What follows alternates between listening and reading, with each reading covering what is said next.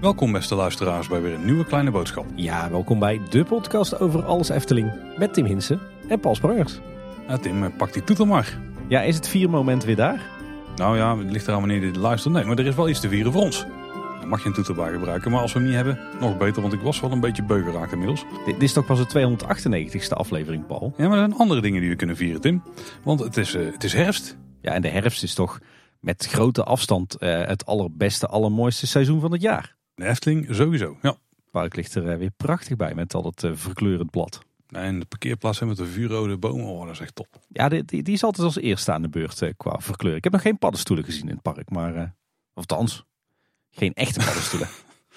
Ja, er is ook eh, veel mooi Efteling nieuws, maar dat gaan we natuurlijk vandaag allemaal bespreken voor jullie. Ja, en eh, ook eh, een heel klein dingetje, Tim. Er is een videootje verschenen op YouTube. oh, videootje, daarmee doe je toch wel aardig tekort. Understellen we het dan? Zeker. Nee, er is echt een, een hele vette documentaire verschenen. Al zeggen wij het zelf, want eh, wij, eh, wij, ja, wij schitteren daarin, mogen we daar zeggen van onszelf. Dat is een beetje vreemd misschien. Maar, ja. Wij zijn het leidend voorwerp in de docu, hè? Daar zijn we zeker. Want het- de documentaire die Niels Kooijman heeft gemaakt. Kleine boodschap, de weg naar het theater. Eh, Wat een, een hele aardige verhaal in is trouwens die erin is verweven. Ja, Dat heeft, hij- zeker. heeft hij heel slim gevonden. Die eh, staat inmiddels online. Ja, zoals de titel al doet vermoeden, gaat de docu over ja, eigenlijk de weg die wij hebben afgelegd met onze redactie en onze vrienden van de show. Naar onze, onze show, of eigenlijk onze live opname in het theater in het klavier hier in Kaatsheuvel. Onder onze 282ste aflevering natuurlijk. Maar tenminste, dat is de basis. Maar eigenlijk gaat de docu over veel meer. Hè? Nou, ik moet zeggen dat de highlight voor mij toch wel was. Dat ook het stukje erin zit dat wij met z'n tweeën de boeken aan het eh, eh, indelen zijn op de tafel. Toch wel een heel belangrijk punt natuurlijk van de middag geweest. Licht autistisch. En er zitten heel veel eetmomenten in, viel mij achteraf wel op. Nee, heel tof. Eh, ja, Niels is toch eh, absoluut eh, een vriend van de show, vriend van ons. En ook denk ik wel een rising star tussen alle Efteling-liefhebbers. En echt een, een enorme eer dat hij nou net ons heeft uitgekozen om zijn eerste mini-docu Ja. voor te maken. Dus heel tof. Als je nou eens echt een kijkje achter de schermen wilt bij Kleine Boodschap in het algemeen. En, en zeker onze show in het theater. Ja, check dan zeker die, die docu. Heel tof. Dus een groot compliment voor Niels en zijn team. Want er hebben meerdere mensen aan meegewerkt. Ook eh, zijn goede maat Joren, zijn, eh, ook zijn vriendin. En eh, Sander Roeling van de Vijf Zintuigen. Die heeft er ook nog wel een, een aardige rol bij gespeeld. Ja, we kunnen Niels sowieso feliciteren, want die heeft de 10.000 abonnees gehaald. Hè? Ja, en hij is een tweede, tweede vlog begonnen. Hè? Ja, hij heeft de druk, hij heeft de druk. Ja, precies. Hey, en Paul, ik, eh, ik mag jou trouwens ook feliciteren. Hè? ja, en ik jou ook, Tim. Ja, het is, het is echt een feestweek deze week. Ja, we feliciteren elkaar, maar eigenlijk moeten we alle luisteraars bedanken. Ja. Want eh, wij zijn genomineerd voor de Dutch Podcast Awards 2022. Dat zijn die van BNR. De, de, dat zijn eigenlijk degene die, waar het echt om draait in Nederland. Ja, dat zijn al de podcast awards van Nederland. Ja.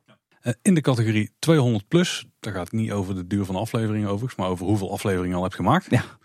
Ja, we zijn er genomineerd samen met nog vijf andere podcasts volgens mij. Maar vier andere, vijf in totaal. Oh, vijf in totaal. Ja, En de uitslag die eh, wordt maandag 14 november bekendgemaakt. Ja, en, nogmaals, enorm bedankt voor al jullie stemmen. Want dat is natuurlijk de enige reden dat wij überhaupt daar in het lijstje zijn verschenen. Maar als je denkt van, nou, dan zit ik weer klaar om jullie dan helemaal naar de top te stemmen in jullie categorie. Gaat er niet worden. In ons geval kan dat niet. Want wij zijn een van de categorieën waarbij een jury bepaalt wie de winnaar is. Terwijl bij de andere categorieën, de meer ehm, ja, thema-gerelateerde categorieën, zeg maar. Daarbij geldt de stem van jullie wel. Dus ga sowieso even kijken naar die podcast award site en breng je stem uit op de andere podcasts. Maar op ons kan je niet stemmen. Nee, het is even afwachten wat eh, de vakjury van Kleine Boodschap vindt. Maar echt heel tof dat we zo ver gekomen zijn in, eh, in deze verkiezing. Dankzij jullie, onze luisteraars. En Paul, daarom gaan we ook wat terug doen, hè? Ja, met dank aan een luisteraar, want we hebben iets weg te geven. Ja, iets heel bijzonders. Drie exemplaren maar liefst van eh, de Efteling Courant. Die is uitgegeven tijdens de spooknacht, hè, bij het afscheid van het spookslot. Eh, zeer gewild, want die kreeg je alleen daar. En eh, wij hebben nu eh, drie extra exemplaren tot onze beschikking.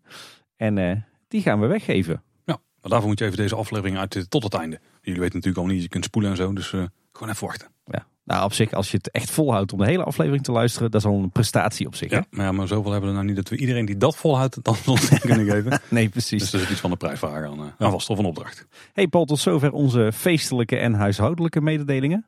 Tijd om naar de follow-up te gaan. Ja, want we hebben wel wat uh, follow-up binnengekregen. Uh, wel, heel tof. Aflevering 288 ging over onze mooiste bordjes.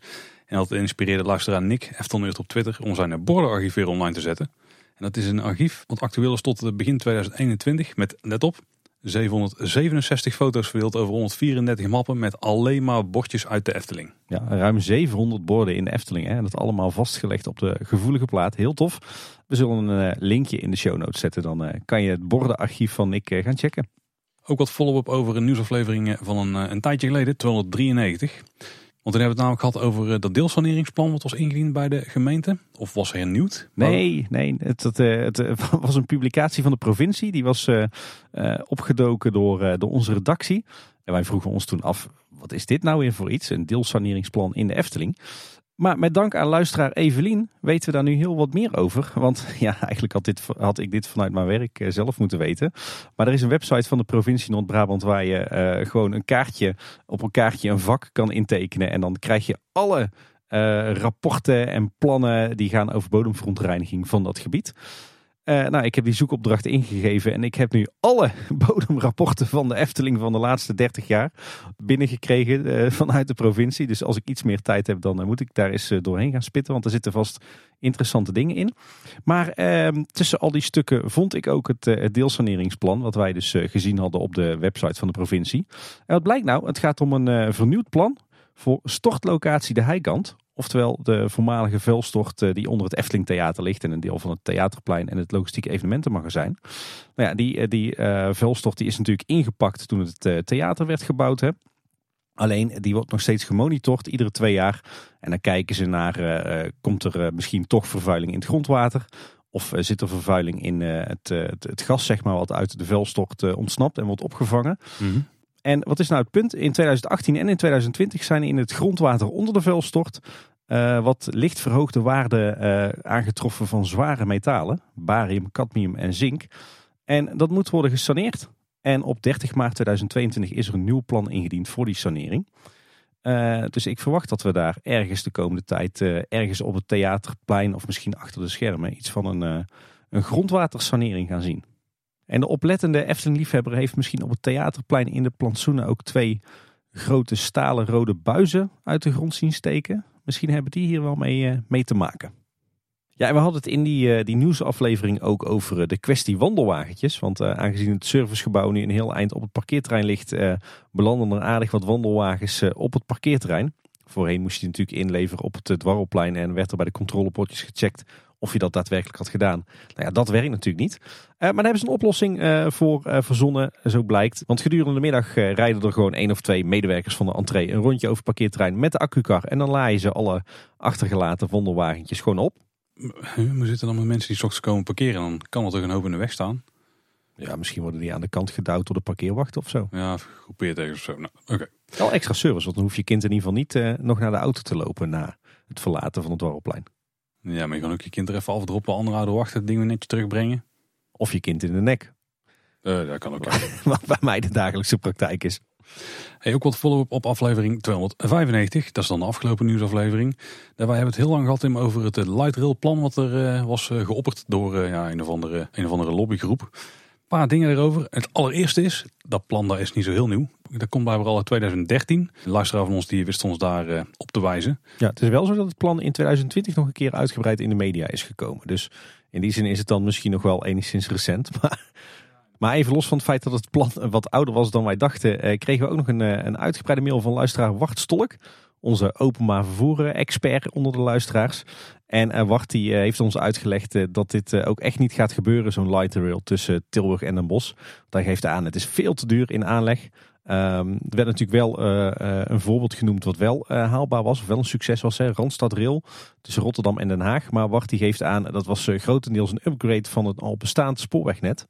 en Wart geeft aan van ja, als je het dan toch hebt over het, het verbeteren van openbaar vervoer naar de Efteling om mensen uit de auto te halen, dan moet je toch eerder denken aan het intensiveren van de busdienstregeling. Dus gewoon vaker met grotere bussen rijden. Of wellicht trans toch transferia aanleggen waar je je auto kwijt kan op eh, wat grotere afstand van de Efteling. In combinatie met busvervoer, al dan niet elektrisch. Uh, maar zo'n light rail, dat uh, ziet hij als totaal niet haalbaar. En wacht, die kan het weten. En dan misschien nog één ding wat wel wat verduidelijking nodig heeft. Misschien in het algemeen een opzetje voor zaken die we in de toekomst waarschijnlijk nog wel gaan aanhalen. ja. Er lopen allerlei verschillende plannen, vergunningen, milieuvergunning, natuurvergunning. We hebben natuurlijk een bestemmingsplan. Hoe hangt dat nou allemaal samen? Ja, ik, ik merk dat uh, met, met, name ook bij andere fanmedia dat de milieuvergunning en de natuurvergunning uh, nogal eens door de war worden gegooid. Oh, in mijn hoofd ook wel. Ja, dus laten we ons daar even op richten. Kijk, uh, de, waar nu al die ophef rondom is, is de natuurvergunning. Oftewel de vergunning op de wet en natuurbescherming.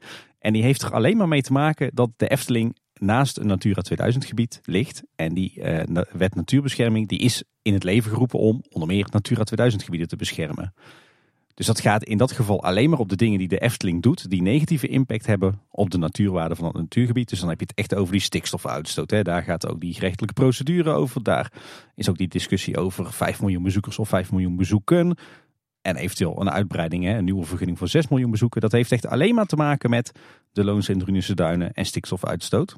En daarnaast heeft Efteling ook nog gewoon een milieuvergunning. Dat is dus iets anders dan een natuurvergunning. Ook al denk je misschien dat het hetzelfde is. En een milieuvergunning is eigenlijk een redelijk reguliere uh, vergunning die zo'n beetje ieder bedrijf heeft.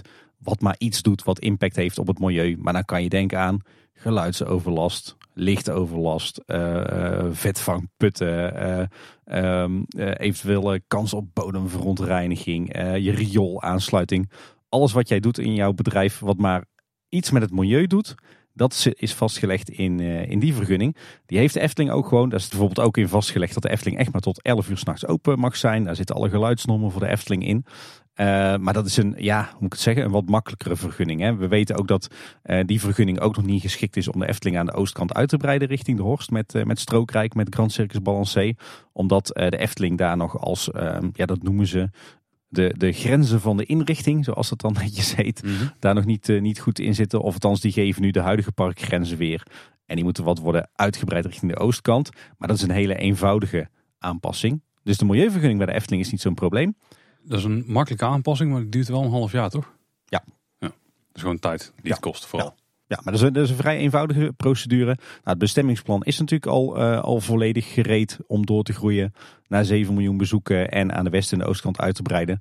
Het is vooral die natuurvergunning die het probleem is. Dus daarin gaat het echt om die stikstofuitstoot en echt alleen om de Loons en Drunische duinen. Dus goed om die twee uit elkaar te houden. En het voornaamste eikpunt van de natuurvergunning, of misschien wel het enige eikpunt zelfs, is het aantal bezoekers. Nou ja, eigenlijk kan je het nog verder terugbrengen naar alleen de stikstofuitstoot. Het enige cijfer waar ze rekening mee houden is toch het aantal bezoekers? In de huidige vergunning wel, maar ze willen dus naar een nieuwe vergunning waarmee het echt draait om die stikstofuitstoot. Dus daarmee weken ze het een beetje los van het aantal bezoekers. Daarmee gaat het echt gewoon ja, uh, praktisch om wat, wat wordt er nou uitgestoten. En dan ben je flexibeler, want als je dan bijvoorbeeld uh, ervoor kiest om je vreugdevuren in de winter Efteling niet aan te steken, ja, dan heb je weer wat stikstofruimte gewonnen. Oké. Okay. Tim, het is denk ik tijd om uh, zeker naar deze uitgebreide follow-up de hoofdonderwerpen in te duiken. En dan beginnen we met uh, ja, iets wat wat ons betreft heugelijk nieuws is, maar waar niet iedereen het mee eens is, denk ik. Vanaf 14 november geldt er een algeheel rookverbod in de wereld van de Efteling.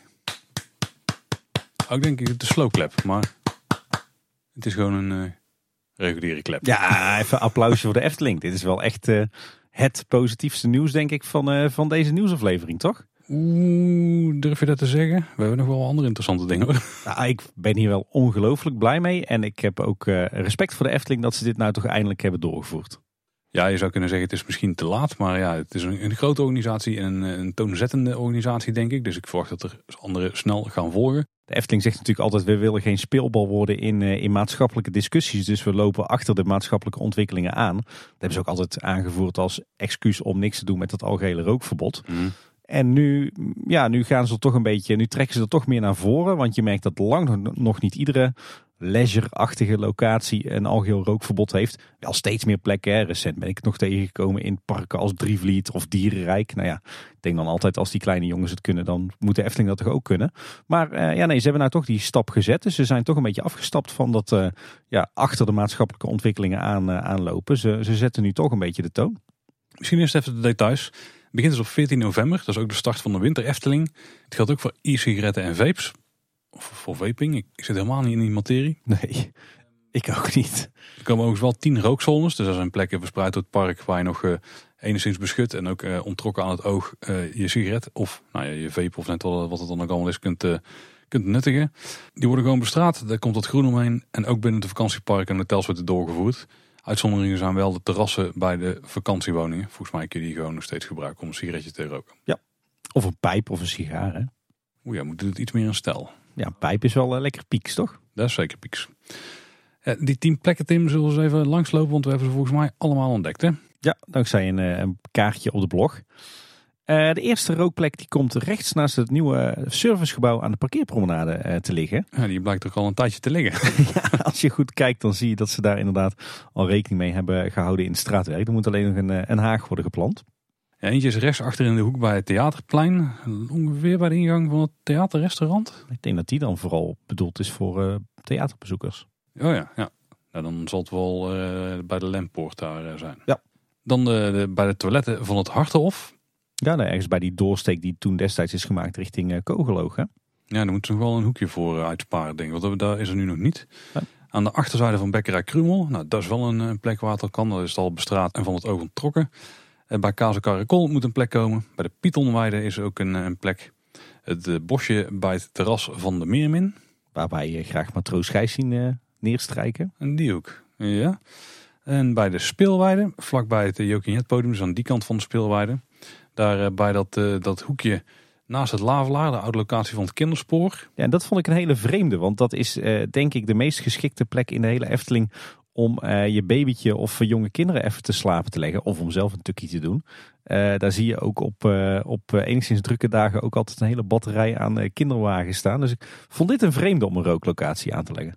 Ja, weet niet precies waar die komt. Het is wel een vrij grote hoek, hè? Dus ja. daar zijn wel opties daar. En de laatste die komt bij de uitgang van Droomvlucht. in het algemeen komen die dus langs de paden te liggen.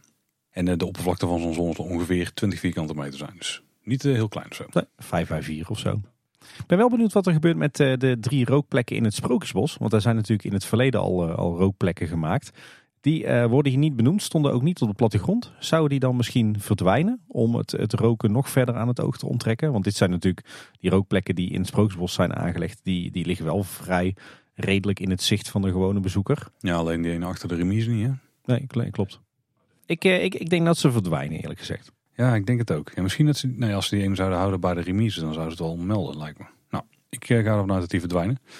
De, de, grote vraag is natuurlijk van, wordt er dan streng gehandhaafd? Nou, volgens de webcare wel. Want de bezoekers die buiten de rookzones roken, die worden aangesproken. En die worden verwezen naar de dichtstbijzijnde rookzone. En die sigaret die moet dan ook gewoon meteen gedoofd worden. Het is niet de bedoeling dat er buiten de rookzones nog in ieder geval rook van sigaretten, vapes, e-sigaretten, pijpen, tim of sigaren. Dat die dan uh, in het park zijn. Gewoon even de CO2-blusser erop. Ja, dat is ook wel een soort van overlast die je dan krijgt bij de overige bezoekers. Ik weet niet of dat de beste optie is. Nee. Uh, wel mooi om te zien trouwens dat uh, bij de totstandkoming van het uh, nieuwe rookbeleid van de Efteling... dat ze zijn geadviseerd door de gezondheidsfondsen voor rookvrij. En dat blijken de Hartstichting, het KWF en het Longfonds te zijn. En, en die organisatie die zegt, als groot attractiepark heeft de Efteling een voorbeeldfunctie. Dus we hopen dat veel attractieparken ook rookvrij worden. Elke plek waar veel kinderen komen hoort namelijk rookvrij te zijn.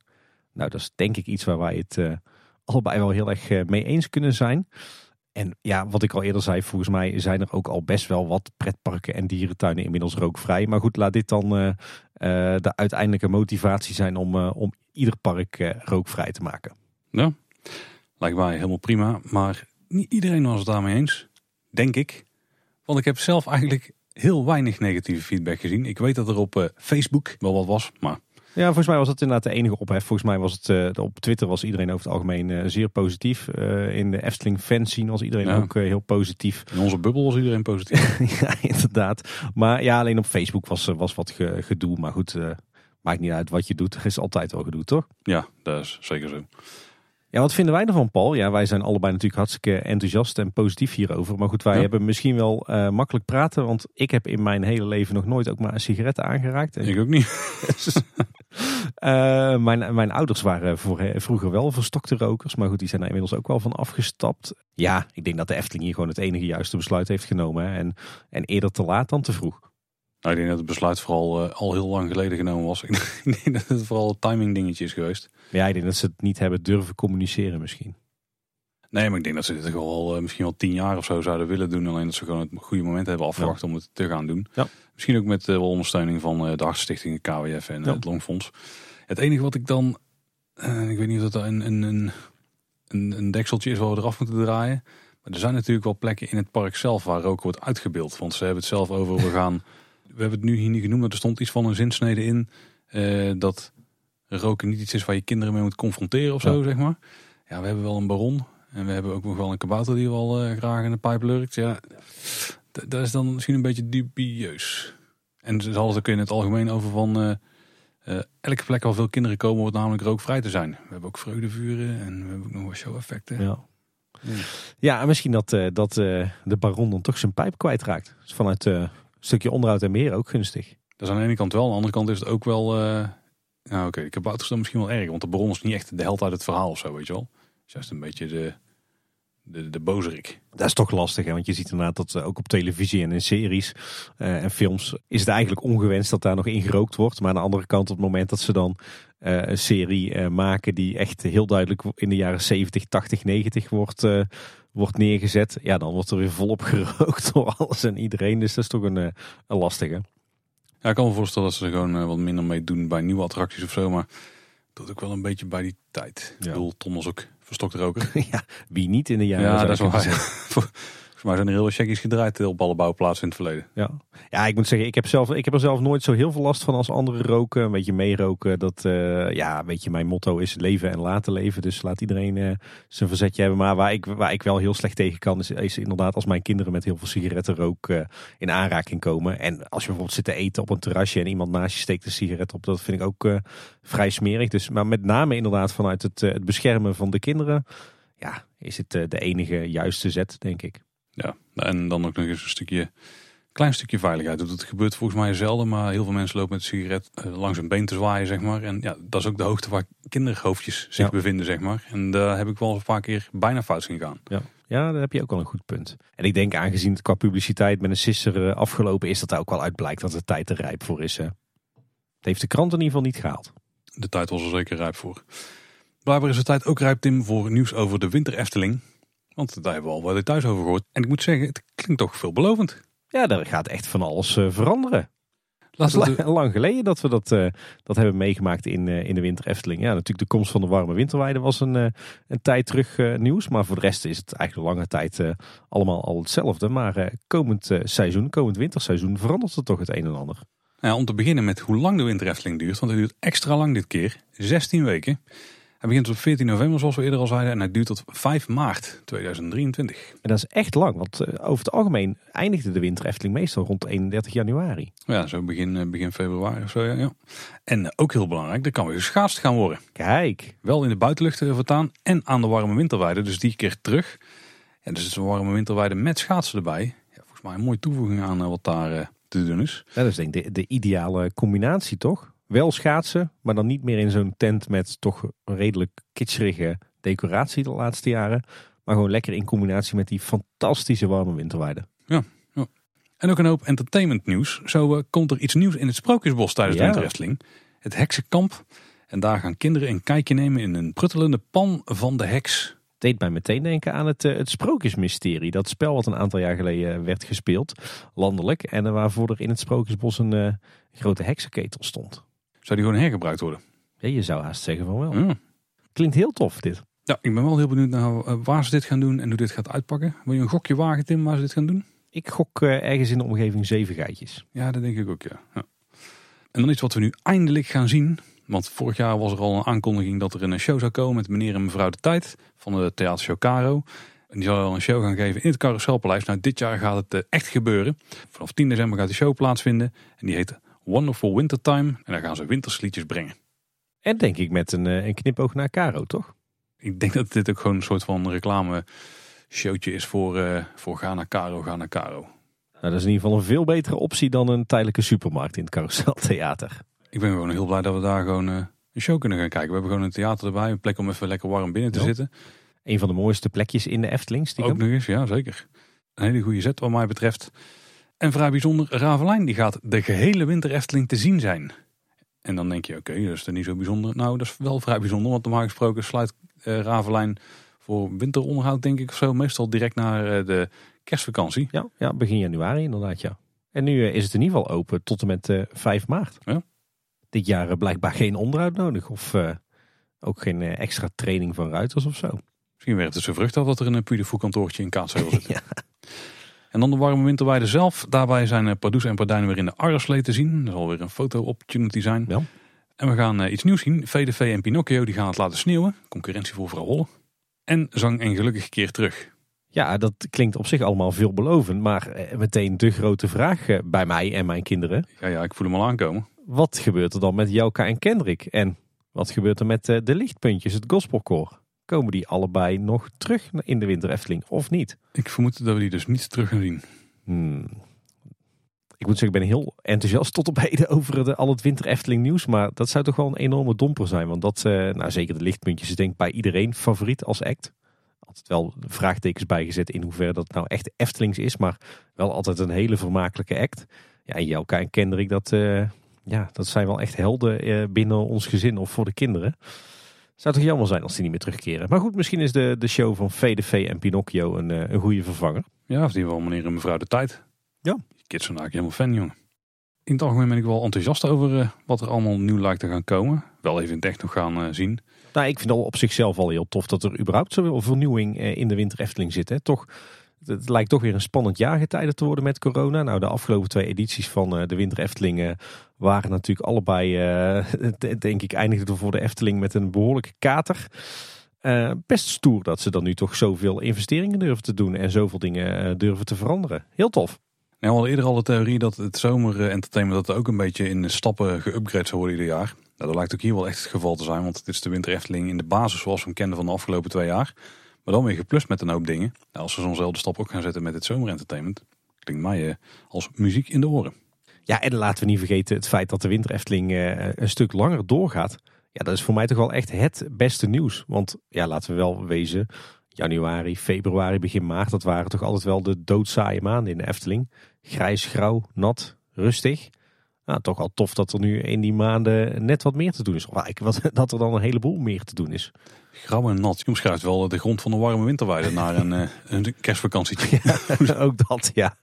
Daar moet misschien tussendoor een keer een laagje houtsnippers bovenop, ja. Een hele dikke laag. Dat wordt veren denk ik aan het eind van de winter. Ja, komt steeds hoger te liggen.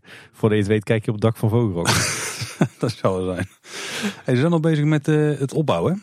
Ja, eh, Efteling Wonderland is inmiddels met de grond gelijk gemaakt. Geen eh, hoedemaker meer eh, voor ons allen.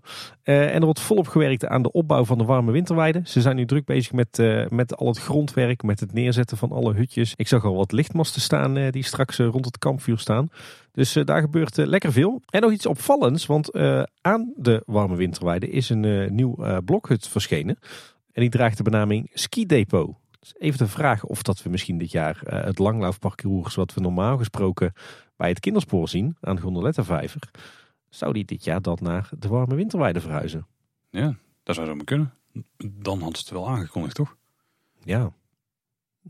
Nou, misschien hebben ze nog een verrassing voor ons in petto. Misschien gaan we binnenkort toch een blogbericht zien met eh, nog een nieuwe impressietekening van de warme winterweide of zo. Ja, of zouden ze de, hele kleine carouselletje weer, dat je in zo'n rondje moet eh, langlaufen, zouden ze het niet weer terugplaatsen. Nou, Heel lang geleden hebben we gehad nog eh, bij de Steenbok. Ik mag toch hopen van niet, want dat is nou niet bepaald eh, stijlvol laat staan Eftelings.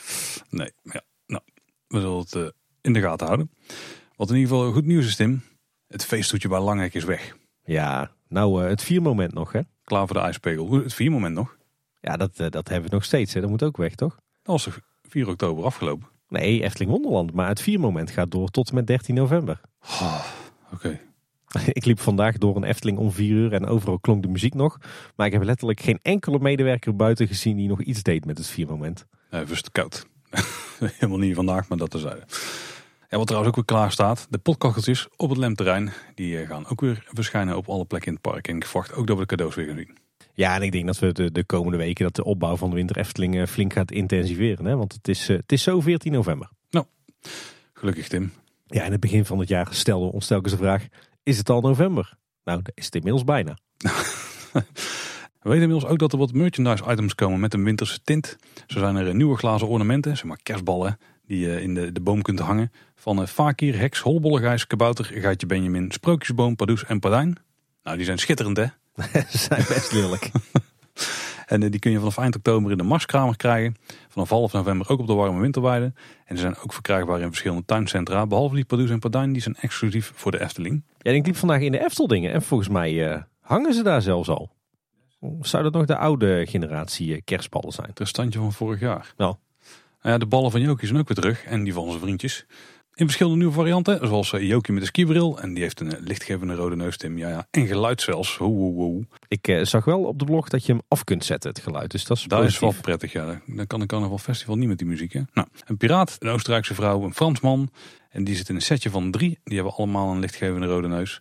Die zijn vanaf eind oktober verkrijgbaar in Eftelding en Jokies Wereld. En vanaf 14 november ook op de warme winterweide. En ook de set van vorig jaar is nog verkrijgbaar. Die was toen heel snel uitverkocht, maar die hebben ze nog een paar herbesteld volgens mij die er niet doorheen zijn geweest. Ja, ze hebben, ze hebben er een paar laten bijdrukken. Gebeurt anders nooit hè, dat ze de oplagen verkeerd inschatten. Nee, nee, van de Efteling als de beste. Precies. Volgens mij kun je heel je boom vol hangen met ballen van Jokie. Dan kom je goed aan je trekken. Dat wou ik zeggen. hey, en nog meer winternieuws, Paul. Want vrouw Holle die laat het alweer sneeuwen. Ja, want het huisje was natuurlijk al een hele tijd uit de hekken. Maar nu is het sprookje ook weer uh, gestart. Wat een mooi gebruik van jargon, Paul. Je neemt dat langzaam maar zeker van me over. Ja, kan niet anders. Bijna 300 afleveringen. Dat absorberen we gewoon. Ja, precies. Het was iets eerder dan we hadden verwacht. Want op vrijdag 30 september was het sprookje gewoon in één keer weer in werking. Ja, zonder uh, aankondiging of zo. Het, uh, het deed het ineens weer. Ja, dat was gewoon s ochtends een berichtje van... oh, Vandaag uh, laat vrouw Holland weer sneeuwen. dat was het. Geen officiële opening hier nee, deze keer. Wel een leuk artikel trouwens op Omroep Brabant. Uh, niet zozeer omdat daar in uh, de opening van het sprookje werd aangekondigd. Maar wel omdat de moeder van Robert Jaap Jansen... die destijds model stond voor de animatronic van vrouw Holle... die werd daarin geïnterviewd. Inmiddels is ze 88 hè? En Robert Jaap die zei er ook nog over... ik zie dit ook als een eerbetoon aan mijn moeder. Hopelijk is het nu voor de eeuwigheid terug. Nou, dat uh, hopen wij met Robert Jaap mee. Het is een fantastisch uh, interview. Robert Jaap heeft ook echt een geweldige moeder. Dat bleek wel uit, uit alles. Dus ga dat zeker even lezen. We zetten de link natuurlijk in de show notes. Er is wel nog wat gebeurd in de afgelopen weken aan het huisje. Er zijn nog wat extra zaken toegevoegd hè?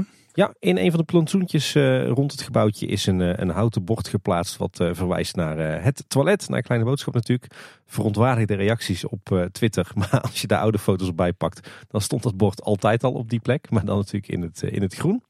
Aan de achterkant is nog een, een ouderwetse bloembak aan de gevel gehangen onder een, onder een raampje. Aan de voorzijde van het gebouwtje zijn weer enkele typische piekse bankjes gemaakt. Je kent ze wel, hè, die gemetselde kolommetjes met daarop een, een plak boomstam. En inmiddels zijn ook de plantsoentjes rond het gebouw netjes aangeplant. Ik ben wel benieuwd of er nog, nog een boompje of twee bij komt. Maar het ziet er allemaal weer netjes uit. En opvallend, ik heb het sprookje inmiddels al een aantal keer bewonderd. Maar ook de soundtrack van het sprookje blijkt te zijn opgefrist. Ik, wat ik kon horen is in ieder geval het, het gekraai van Haan. En ook het, de muziek van het speeldoosje wat, wat aangepast. En ook het, het geintje hè, met vrouw Hollet die het dan toch net niet laat sneeuwen. Is, is terug. En ook met een iets wat opgefriste soundtrack. Zou het ook niet zo zijn dat het speakersysteem gewoon veel beter is? Dat je daar de details misschien beter hoort? Ja, dat, dat zal ook sowieso wel het, het geval zijn. Maar ik heb toch de indruk dat, dat er toch nog een keer iemand, ik zal geen namen noemen, naar de, de, de, hele soundscape heeft, heeft gekeken van het sprookje. Geintje Tim, wat vind je ervan? Ja, ik weet dat destijds toen het er, toen het er standaard in zat, zeg maar om en om met het daadwerkelijk laten sneeuwen, dat, dat ik het nou, dat ik me er best aan kon storen. Maar ik merk dat het op dit moment een dusdanige cultstatus heeft dat ik er eigenlijk wel mee kan lachen. Het hoort er wel een beetje bij. Het is ook niet om en om. Hè? Het is één keer in de vier showtjes of zo. Ja, precies. Die frequentie die is nu al aangepast ten opzichte van zeg maar het, het verleden. Wel af en toe trouwens nog wat, wat problemen met de, de, programmering. Want zo nu en dan komen zeg maar de bewegingen van vrouw Holle en het luikje en het kussentje niet overeen met uh, zeg maar met het programma, met het licht en het geluid en de effecten. Dus daar zijn denk ik de kinderziektes. Ja, en ook nog wel opvallend. De Efteling heeft altijd, altijd gezegd dat ze gelijktijdig met de herbouw van dit huisje... dat ze ook de put van vrouw Holle zelf zouden aanpakken. Het, het uit 1952. Dat is nooit gebeurd, maar nu is het sprookje klaar en nu gaat de put zelf uh, alsnog uh, in de hekken.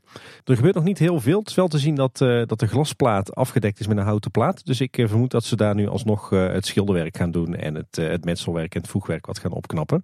Maar dat doen ze dus niet tegelijkertijd, maar dat doen ze eigenlijk netjes om en om. Nu het, het huisje klaar is en het showtje doet, kunnen ze mooi de put aanpakken. Hopelijk gaan ze dan zorgen dat die projectie eindelijk echt de volledige cirkel van de bodem van de put afdekt. Want daar is echt al nou, decennia misschien niet meer zo. Ja, en ik hoop dat het watereffect uh, ook terugkomt. Tussen de dia's. Is dat weg geweest? Ja, volgens mij wel. Oh, oké. In ieder geval denk ik dat wij ontzettend blij zijn dat uh, het sprookje van uh, vrouw Holle weer in oude luister is hersteld. Toch weer een stukje hersteld van het sprookjesbos. Nu de paddenstoelenparcours nog. Ja, precies. En mag ik zeggen, ik vind het huisje stiekem nog mooier dan wat er eerst stond. Ja, dus het is er niet zo heel erg dat ze die actie hebben ondernomen. Nee. En dan door naar het project Dans Macabre. Want ja, de sloop van een spookslot is een soort van gestart op vrijdag 30 september. Ja, dat was eh, de grote dag. Hè? Ja, jij zegt het al een beetje met enige twijfel in jouw stem. Eh, er is inmiddels al het een en ander gesloopt, maar het spookslot zelf nog niet echt. Hè? We zijn ongeveer twee weken verder nu.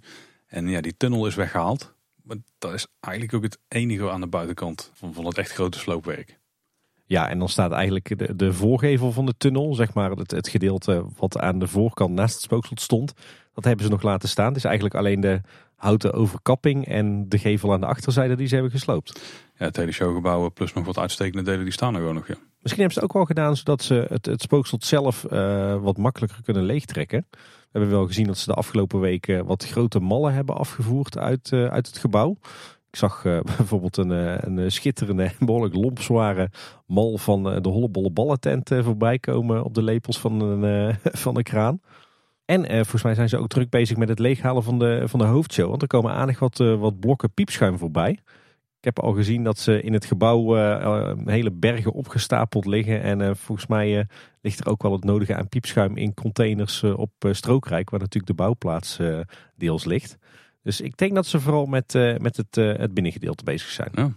Als je trouwens op de depot in Strookrijk kijkt, dan heb je daar ook die, die stenen stapel hè, die daar eigenlijk rechts van de tunnel stond als je voor de entree van het gebouw stond. Wat was de, de, de, bijnaam daarvan bij de fans? Ja, de, de eenzame weduwe zag ik voorbij komen of de wenende vrouw. Het was in ieder geval zo dat, dat die, ja, in eerste instantie leek het een, een stapel oude bakstenen. Maar als je zo door je ooghaartjes keek, ja, dan zag je daar echt een ja, soort slanke vrouwelijke geestverschijning in die heel droevig voorovergebogen stond. En in de conceptart van Jeroen zit er ook een, uh, een beeld dat daar heel erg op lijkt. Maar in ieder geval, en die hebben ze dus nu in zijn geheel op uh, strookrijk gelegd. Of op de depot wat daar dus uh, is verschenen. Het, het, verbaasde mij dat ze dat, in één, dat ze dat is gelukt in één stuk. Ik denk, die pakken ze op met de kraan en dat ding daar valt gewoon in duizend stukken uiteen. Ja, ik vroeg me vooral af hoe het met de fundering van dat, uh, dat object zat. Ligt overigens nog wel wat meer steen, al weet ik niet helemaal een vergelijkbaar object, zeg maar dan een stuk kleiner. Ik denk een derde of zo van het formaat. Ik weet niet helemaal wat die vandaan komt of wat de betekenis daarvan is. En de, de galg, waar het bocht van Spookslot, ook die lag daar een hele tijd. Die is inmiddels wel weg. Maar die hebben ze ook wel met de beleid afgevoerd. Ja, wij hebben een soort van ploegendienst. Hè? We, houden al, al we hebben allebei zo onze dagen dat we even langs, het, uh, langs Strookrijk rijden om te kijken wat er nu weer op het bouwterrein van Dansmekamer ligt. Ja, en ook Niels die helpt daar wel bij mij inderdaad. Zeker. er is trouwens nog wel meer gesloopt dan alleen die tunnel. Um, de losstaande unit die achter het Silent Vergat stond, volgens mij de personeelsruimte voor het Silent Vergat, die is gesloopt. Het uh, terrasmeubilair van het Silent is uh, verwijderd en uh, ligt nu op Strookrijk. En uiteindelijk gisteren, of althans we nemen dit op woensdag 12 oktober op. Dus op 11 oktober is ook daadwerkelijk gestart met de sloop van het Silent Vergat zelf. Kunnen we nu ook het heugelijke feit vieren Tim dat een bouwproject dat wij hebben gevolgd in de podcast. Nu ook op het moment is afgebroken in de podcast. Want de personeelskantine die is volgens mij ergens in de afgelopen vijf jaar pas geplaatst. Hebben we toen ook genoemd. Hebben we volgens mij zelfs vergunning aanvragen en zo van ja. besproken ooit nog. En die, zijn, die is nu weggehaald. Dat hebben we nog niet eerder meegemaakt, denk ik. Nee, maar we zijn niet voor niks genomineerd in de categorie langlopende podcast. Dan krijg je dit, hè? Dan heb je wel een, een goed puntje. Ja, ja. Oh, en ook nog heel goed nieuws, Tim. Het proefmuurtje wat we de vorige keer al hadden besproken. Daar hadden ze die uh, cementbaarden aangeklust. Of die zaten erop. Of die cementsnor, of net wat het dan ook mogen zijn. Maar uh, die zijn eraf. Ja, of ze hebben uh, een, nieuw, een, nieuw, proefmuurtje gemetseld zonder cementbaarden. Dat kan ook nog. Nou, ze hadden er ook gewoon af kunnen tikken, denk ik. Of hebben we al die tijd naar de achterkant van het muurtje zitten kijken. Nee, dat is een vierkant blok. Eh. Als het er zo zijn, dan uh, nemen we ons niet al te serieus altijd. Er zijn nog wat andere werkzaamheden geweest. Vooral aan de infrastructuur en zo uh, rondom het hele bouwterrein. Oeh. Ja, ja. Je wordt er warm van, letterlijk, want je handen wrijven hard. Precies. Er is een tijdelijk asfaltpad verschenen tussen Baron 1898 en de Spiegellaan. En die is in gebruik genomen. En dat is niet zonder reden. Want het officiële pad tussen het Piranhaplein en Baron 1898 is volledig opengebroken op dit moment. Eerder waren er trouwens op het Piranhaplein op het asfalt al wat markeringen te zien waaruit bleek dat ze daar aan kabels en leidingen gingen werken. Uh, dus het lijkt er toch op dat ze in heel deze omgeving uh, nieuwe kabels en leidingen aan het leggen zijn. Op zich ook wel logisch, want we weten natuurlijk dat de ingang van Dans Macabre aan de kant van de Piranha komt te liggen. Dus waarschijnlijk komen alle nieuwe aansluitingen voor de attractie vanuit deze richting. Wordt op het stukje tussen het Piranhaplein en de Baron ook een nieuw riool aangelegd op dit moment. Ik zag ook wat nieuwe gas- en waterleidingen. Dus ja, dat, dat worden gewoon alle nutsvoorzieningen voor de nieuwe attractie. En verder wordt er ook flink gegraven in een plantsoen naast dat pad. Er kwam trouwens ook nog een enorme berg afval naar boven. Waaronder een hoop oude beton en terrasmeubilair wat daar blijkbaar in de grond was geknikkerd. Even de vraag of dat ook voor eh, die kabels en leidingen is. Of dat ze daar misschien alvast bezig zijn met het aanleggen van een van die rookzones. Ik kan je niet voorzien van een antwoord. Ook vanuit de kant van bakkerij Krumel wordt trouwens flink gegraven in de plantsoentjes. Daar wordt een nieuwe elektriciteitskabel aangebracht in, in het plantsoen. Maar het zou ook zomaar kunnen zijn dat ze daar de bekabeling van de verlichting aan het vernieuwen zijn. In ieder geval een hele spaghetti aan kabels en leidingen. Niet alleen aan de Piranha-zijde, maar trouwens ook op het, het oude voorplein van het spookslot. Dat, dat plein is namelijk inmiddels volledig ontdaan van alle oude verharding. En daar zijn ze ook volop aan het graven en kabels en leidingen aan het ordenen. Dus ik denk als we het moeten samenvatten, dan wordt er nu vooral, dan is men nu vooral bezig met het leegtrekken van het, het spookslot, met het eerste sloopwerk en met alle werkzaamheden aan kabels en leidingen. Ja. ja, goed nieuws, want er lijkt ook weer een making-of te komen. En uh, daarvoor zijn al wat opnames gemaakt. En jij was er prongelijk bij, Tim. Ja, inderdaad. Het was puur toeval. Uh, ze voelden zich ook erg betrapt, moet ik zeggen. Um, Als je tijdens de openingstijden van het park doet, dan kun je daar verwachten dat er een liefhebber een keer langskomt natuurlijk. ja, ze moesten wel erg lachen dat ik het net was. Nee, op, uh, op vrijdagochtend 23 september waren er inderdaad voor het eerst filmopnames. Voor, ja, hoogstwaarschijnlijk een making-of. Nou ja, voor het eerst. Dat wij weten. Ja, precies. Dat is waar. Die vonden plaats uh, voor de Spookslotpoort aan, uh, aan de, de kant van de Pardoespromenade, dus waar de bezoekers ook gewoon kunnen, kunnen komen. En uh, tijdens die opnames werd het bouwbord opgehangen op de Spookslotpoort. Eigenlijk is dat gewoon het, het logo van Dans Macabre, met die, ja wat is het, die vlederik of die, die duivelskop. Ja, de D&M die zijn dan in botjes uitgevoerd, hè? of ja. in beenderen. Ja, ik dacht even dat dat ook het formele moment was waarop het bouwbord werd opgehangen. Uh, maar vrij snel na die opname uh, ging het bord weer weg en verdween de spookslotpoort weer achter uh, de hekken. Dus ik denk dat het puur en alleen even voor de film was en dat het nog wel even gaat duren voor we hier daadwerkelijk dat, dat bouwbord gaan zien. Wat trouwens ook nog wel grappig was, is dat ik later die dag dezelfde filmploeg nog tegenkwam in het Sprookjesbos. Daar waren ze ook druk aan het filmen. En ik hoorde dat ze op zoek waren naar een opa met kleindochter. Dus ik neem aan dat er in, uh, in de making of ook alweer een of ander sentimenteel stukje komt over uh, de historie van de Efteling en het Sprookjesbos en meerdere generaties en herinneringen. En Oei. dat wordt dan vast weer creatief gelinkt aan uh, de plannen voor Dans Macabre. Ik ben benieuwd. Het spookslot is trouwens ook van de plattegronden verdwenen. Dus de papieren en in de app zelf. En misschien herinneren jullie nog dat de PVV wat vragen had gesteld aan het college van gedeputeerde staten. En daar is nu uitsluitsel over, want de provincie gaat de sloop niet stilleggen. De Efteling heeft geen onderstelbare schade aangericht en er gaat ook geen nader onderzoek plaatsvinden. De Efteling heeft daar papierwerk op orde, zeggen ze. En voor de bomen werden gekapt zijn het nog bekeken door een ecoloog. Ja, en dat is eigenlijk uh, standaard uh, tegenwoordig. Dan nog een interessant gerucht op loopings. Tijdens de komende winter Efteling zou er namelijk een entertainment act komen. Aan de rand van de bouwplaats van Dans Macabre. Waarbij we kennis gaan maken met Jozef Charlatan en zijn draaiorgel. En de Efteling kan het nieuws nog niet bevestigen. En ze hebben het ook nog niet gemeld natuurlijk. Maar ik voel dat we nog wel een Dans van Kamer update gaan krijgen. Waar dit dan onderdeel van zal gaan zijn. Ja, dit gerucht doet al langer de ronde. We hebben het ook al heel vaak uh, voorbij uh, zien komen. En het lijkt er zelfs op dat ze uh, hiervoor de melodijn gaan hergebruiken. Een, een orgel wat ergens in de jaren 2000 een keer door de Efteling is aangekocht. Om ja, een beetje het, het Marenrijk van wat meer sfeer te voorzien. Uh, heeft toen een aantal jaar gedraaid met, uh, met wat medewerkers erbij die dan een uh, soort van act opvoerden. Wat medewerkers. -huh. en de, de melodijn is eigenlijk vrij snel verdwenen uit het straatbeeld. het lijkt erop dat die nu ehm, hergebruikt gaat worden voor deze act. Maar dan met een, een nieuw passend front, helemaal in thema van Dans Macabre. En ik hoorde zelfs voorbij komen dat er misschien zelfs wel speciale beeldjes voor worden gemaakt. Oh, we linken het lemma van Eftepedia even in de show notes en uh, ga die zeker checken en uh, check vooral de foto's. In het Gildenhuis is trouwens ook een kast gespot, hebben wij gehoord, waarin een, de nis met schedels uit de voorshow van Spookslot zit. Waarbij je ook een kijkje krijgt op de techniek die eronder zit. Waar zou dit dan voor zijn? Ja, zou het voor het Efteling Museum zijn? Of misschien wel voor die tentoonstelling in het uh, Non-Brabants Museum volgend jaar? Of zou het letterlijk zo in de attractie hebben gestaan, dus het nu gewoon vrij hebben gemaakt? Kun je er zelf naar kijken of zo? Nee, wat ik heb begrepen is wel echt iets nieuws omheen getimmerd. Oh, oké. Hm. Interessant.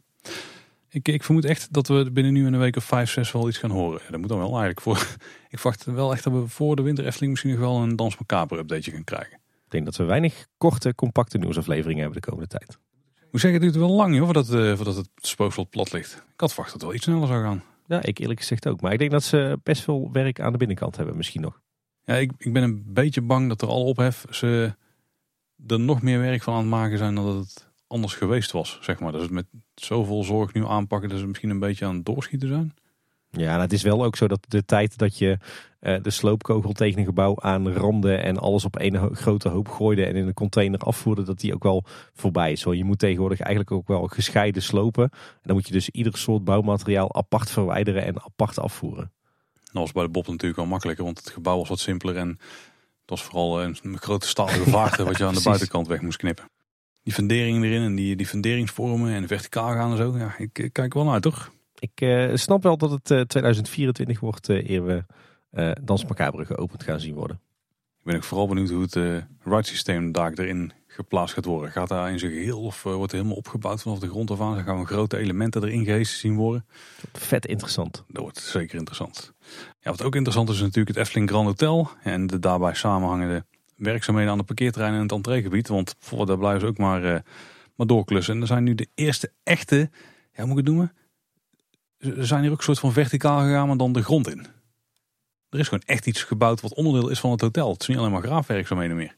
Nou ja, zeker. Want de schroefmortelpalen, houdt u de bingo kaart bij, die zijn zo goed als allemaal aangebracht inmiddels. Ja. De stelling die, die staat nog steeds op het bouwterrein, maar hij is al een eind rond. En er zijn heel veel palen op kelderniveau de grond ingejast. Maar ook op maaiveldniveau, dus zeg maar op gewoon de begane grond. Mm -hmm. En ik vermoed dat dat is voor het deel van het gebouw wat, wat uitkraagt. Daar gaan we waarschijnlijk wat, wat kolommen zien staan, een soort gaanderij waar je onderdoor kan lopen. Het is in ieder geval een stuk van het gebouw waar geen kelder onder zit. Wat heel veel mensen opviel is dat er dan van die emmertjes over die, de bovenkant van die palen heen zitten. Dat heeft natuurlijk een vrij logische reden. Dus ik kan wel meerdere redenen verzinnen zelfs. Nou, uh, Paul. Ook gaan we weer het spelletje doen? Ja, ja zeg maar. Okay. Leg het maar uit. Nou, ik denk dat het onder andere is zodat uh, die bouwvakkers zich uh, er niet aan baseren. Want het zijn nogal scherp uitstekende delen. Ja. Nou, er wordt ook veel rondgereden daar. Dus ik kan me ook voorstellen dat het iets beter in het zicht is dan een paar van die verroeste ja, staven die omhoog steken. Want die steken toch niet zo heel erg af tegen de, tegen de donkere grond die eromheen ligt. Maar zo'n gele emmer doet dat best goed. Ja. Dus dan rijm ook niet zomaar plat. dat, dat, was eigenlijk, dat waren eigenlijk wel de redenen die ik had. Ja, Paul, team en een griffel voor jouw VCA-examen. Oh, ja? ja, het is vooral een veiligheidsdingetje. Uh, vroeger stonden die, de stekeinden, zoals je die, die metalen pinnen dan noemt, die stonden altijd gewoon omhoog. Alleen er gebeurde stiekem best vaak ongelukken met bouwvakkers die dan met hun lijf in zo'n pin vielen of met hun oog in zo'n pin staken. En ik heb dat zelf ook ooit nog een keer op een bouwplaats meegemaakt waar ik stage liep. En uh, dat is niet fijn. Nee. Dus gelukkig uh, sinds een aantal jaar dat ze, dat ze die pinnen moeten afdekken. Soms heb je van die plastic dopjes die je erop zet. Maar een emmer is eigenlijk net zo makkelijk. Nou, misschien ook wel veiliger dan een dopje, want dan kun je nog steeds jezelf, als je er slecht opvalt, flink mee bezeren. Dan gaat het helemaal ja. lastiger. Nou, wil je dit nou allemaal goed zien, dan hebben we weer hele toffe luchtfoto's van fotograaf Nick. Die met de drone daar wat foto's van heeft gemaakt. We kunnen Nick tegenwoordig ook wel vriend van de show noemen, hè? Nou ja, ja, zeker. Nou ja, vriend van iedere Efteling liefhebber, want dit zijn de foto's die we graag zien. Ja, nou, prachtige bouwfoto's van boven genomen met, met de drone. Ook trouwens een prachtige foto van het, het parkeerterrein met al die bomen in, in herfstkleuren. En ik heb zelfs nog een drone-filmpje online gezet. Ja, al het leidingwerk wat ze er hebben aangelegd is ook niet voor niks geweest. Want er zijn al meterkasten gespot hè, in de bouwput. Ja, ja, of eigenlijk de plekken waar de, de kabels en leidingen straks het, het gebouw worden ingevoerd. Hè. En een stukje wat dan ook verticaal is gegaan, maar dan niet wat permanent staat. Ook bij het hotel is een testmuur gespot. Ja, ik heb mezelf ook maar nog niet met eigen ogen gezien. Dus ik moet me even, even uh, baseren op het oordeel van onze redactie. Maar hij schijnt dicht bij de spoorlijn te staan, ter hoogte van het, het nieuwe servicegebouw. En het lijkt een, een, proefmuur te zijn voor de begane grond van het, uh, het gebouw. Want hij bestaat uit een soort ja, grote witte blokken. Nou Tim, een bijzonder moment. Want we breken even van, vanuit de toekomst in, in deze aflevering. Dat klinkt heel raar. De toekomst ten opzichte van de opname in ieder geval. Want het was groot nieuws afgelopen donderdag. En we hadden een keer vroeg opgenomen, onze nieuwsaflevering. Dus dit hebben we toen niet kunnen behandelen. Maar we hebben speciaal tijd ingeruimd op een bijzondere plek. Maar daar hoor je wel later een keer iets over, denk ik. Een kleine boodschap. waar we toch nog dit even wilden behandelen. Ja, dat zal je altijd zien. Hè? Als je dan bij hoge uitzondering een keer niet op donderdagavond uh, opneemt, dan uh, komt de Efteling op donderdagochtend met groot nieuws. Dat, dat schopte onze planning een beetje in de war. Maar inderdaad, gelukkig hebben we op de vrijdag nog wat, wat extra tijd gevonden voor een kleine update. Want er kwamen in één keer details tevoorschijn over het Efteling Grand Hotel. Nou en het was vooral een impressie, Tim. Dat was inderdaad denk ik het, het meest interessante voor ons van dit, dit, nieuwsbericht. Maar de Efteling heeft ja, eigenlijk feestelijk aangekondigd dat de bouwwerkzaamheden aan het Efteling Grand Hotel van start zijn gegaan. Dat is natuurlijk ja, daar kan je van alles van vinden, want er wordt, wordt, natuurlijk al langer gebouwd. Maar inderdaad, op dit moment gaan de schroefmortelpalen de grond in. Dus je zou dat kunnen zien als eh, start van de bouw. En Efteling heeft het naar buiten gebracht in een persbericht en in een bericht op de blog. En uh, ja, daar lezen we alvast wat, uh, wat interessante facts en figures. En daar houden wij natuurlijk van. Want de afgelopen weken is er in totaal 10.000 kub zand afgegraven. En Paul, we weten wel waar dat zand naartoe is gegaan, hè? Ja, na het depot aan de rand van de Greenkeepersloods, hè? Ja, aan de Bergenshoef, waar ooit nog eens een, eh, een camperplaats zou gaan komen. Uh, er zijn 380 schroefmortelpalen de grond in gegaan met een totale lengte van 6 kilometer. Mooie statistiek. En de, de volgende stap in het bouwproces is natuurlijk het, het maken van de fundering. En daarvoor is 2500 kub beton nodig. nog een paar interessante details over het concept en de architectuur bij monden van Sander. Die zeggen namelijk dat het Efteling Grand Hotel mede zijn inspiratie vindt bij een van de kleinste tafereelen in het park. En als Zwaankleef aan. Dat is natuurlijk een ontwerp van Anton Pieck en die bevat een van de kleinste klokken van de Efteling. En die dient dan als inspiratie voor de grootste klok die in de Efteling gaat verschijnen. Ik uh, was daar wel verrast door, door, dat, uh, door die uitleg. Want uh, ik had dat nog niet in het ontwerp teruggezien eigenlijk. Maar als je dan nu goed gaat kijken naar het ontwerp van het Efteling Grand Hotel en naar de achtergrond van Zwaankleef aan, dan, dan snap ik wel wat hij bedoelt. En blijkbaar komen er meer Zwaankleef aan details terug in de aankleding van het Efteling Grand Hotel. Ja, want een aantal van de, van de decoratieve elementjes in het interieurtje van Zwaankleef aan gaan we straks weer terugzien in, het, uh, in de gevels van het Efteling Grand Hotel. En ook uh, wat betreft de vloeren in het Efteling Grand Hotel en het, uh, het kleurgebruik blijkt de Sander zijn inspiratie gehaald te hebben uit de ontwerpen van Anton Pieck voor Zwaankleef aan. Dus ik moet zeggen, erg interessant om te lezen. Zwaankleef aan zou je niet direct kenmerken als een Scandinavisch sprookje, denk ik. Maar die invloeden die zitten er nog steeds in volgens Sander. Want die invloeden van de architectuur uit Scandinavië die zouden nog steeds moeten terugkomen. Vooral in combinatie met het landschap waar dan uh, het hotel in komt te liggen. En je gaat het ook zien aan de zandsteen ornamenten, het schoonmetselwerk en de patina daken. Die gaan samen dan een mooi kleurenpalet vormen met dus de natuur om het hotel heen. Dus eigenlijk is het ontwerp van het Efteling Grand Hotel enerzijds geïnspireerd op uh, de tekeningen van Piek voor Zwaankleven aan. En anderzijds is het nog steeds die, die Scandinavische Jugendstil die we, die we terug gaan zien. Ja, het zal niet alleen Zwaankleef aan zijn, denk ik, die inspiratie heeft gevormd. Het, zal wel, het zullen wel meer tekeningen van Piek zijn, maar deze had hij niet specifiek aan. Ik ben nog steeds wel benieuwd uh, uh, waar Sander dan, dan specifiek die inspiratie vandaan heeft gehaald voor die Scandinavische Jugendstil. Ik denk zelf toch aan uh, Stockholm en dan met name de wijk Vazastan. Maar misschien moeten we toch maar eens een keer proberen om in gesprek te komen met, met Sander. Dan kunnen we het hem vragen waar hij op vakantie is geweest. Ook heeft de Efteling aangekondigd hoe het de nieuwe, eigenlijk wat de nieuwe naam van het dorpplan gaat worden. Ja, inderdaad. Dus het gebied eh, rondom de hoofdentree. Dat wordt het eiland van de vijf zintuigen. Zonder schets daar een mooi beeld bij.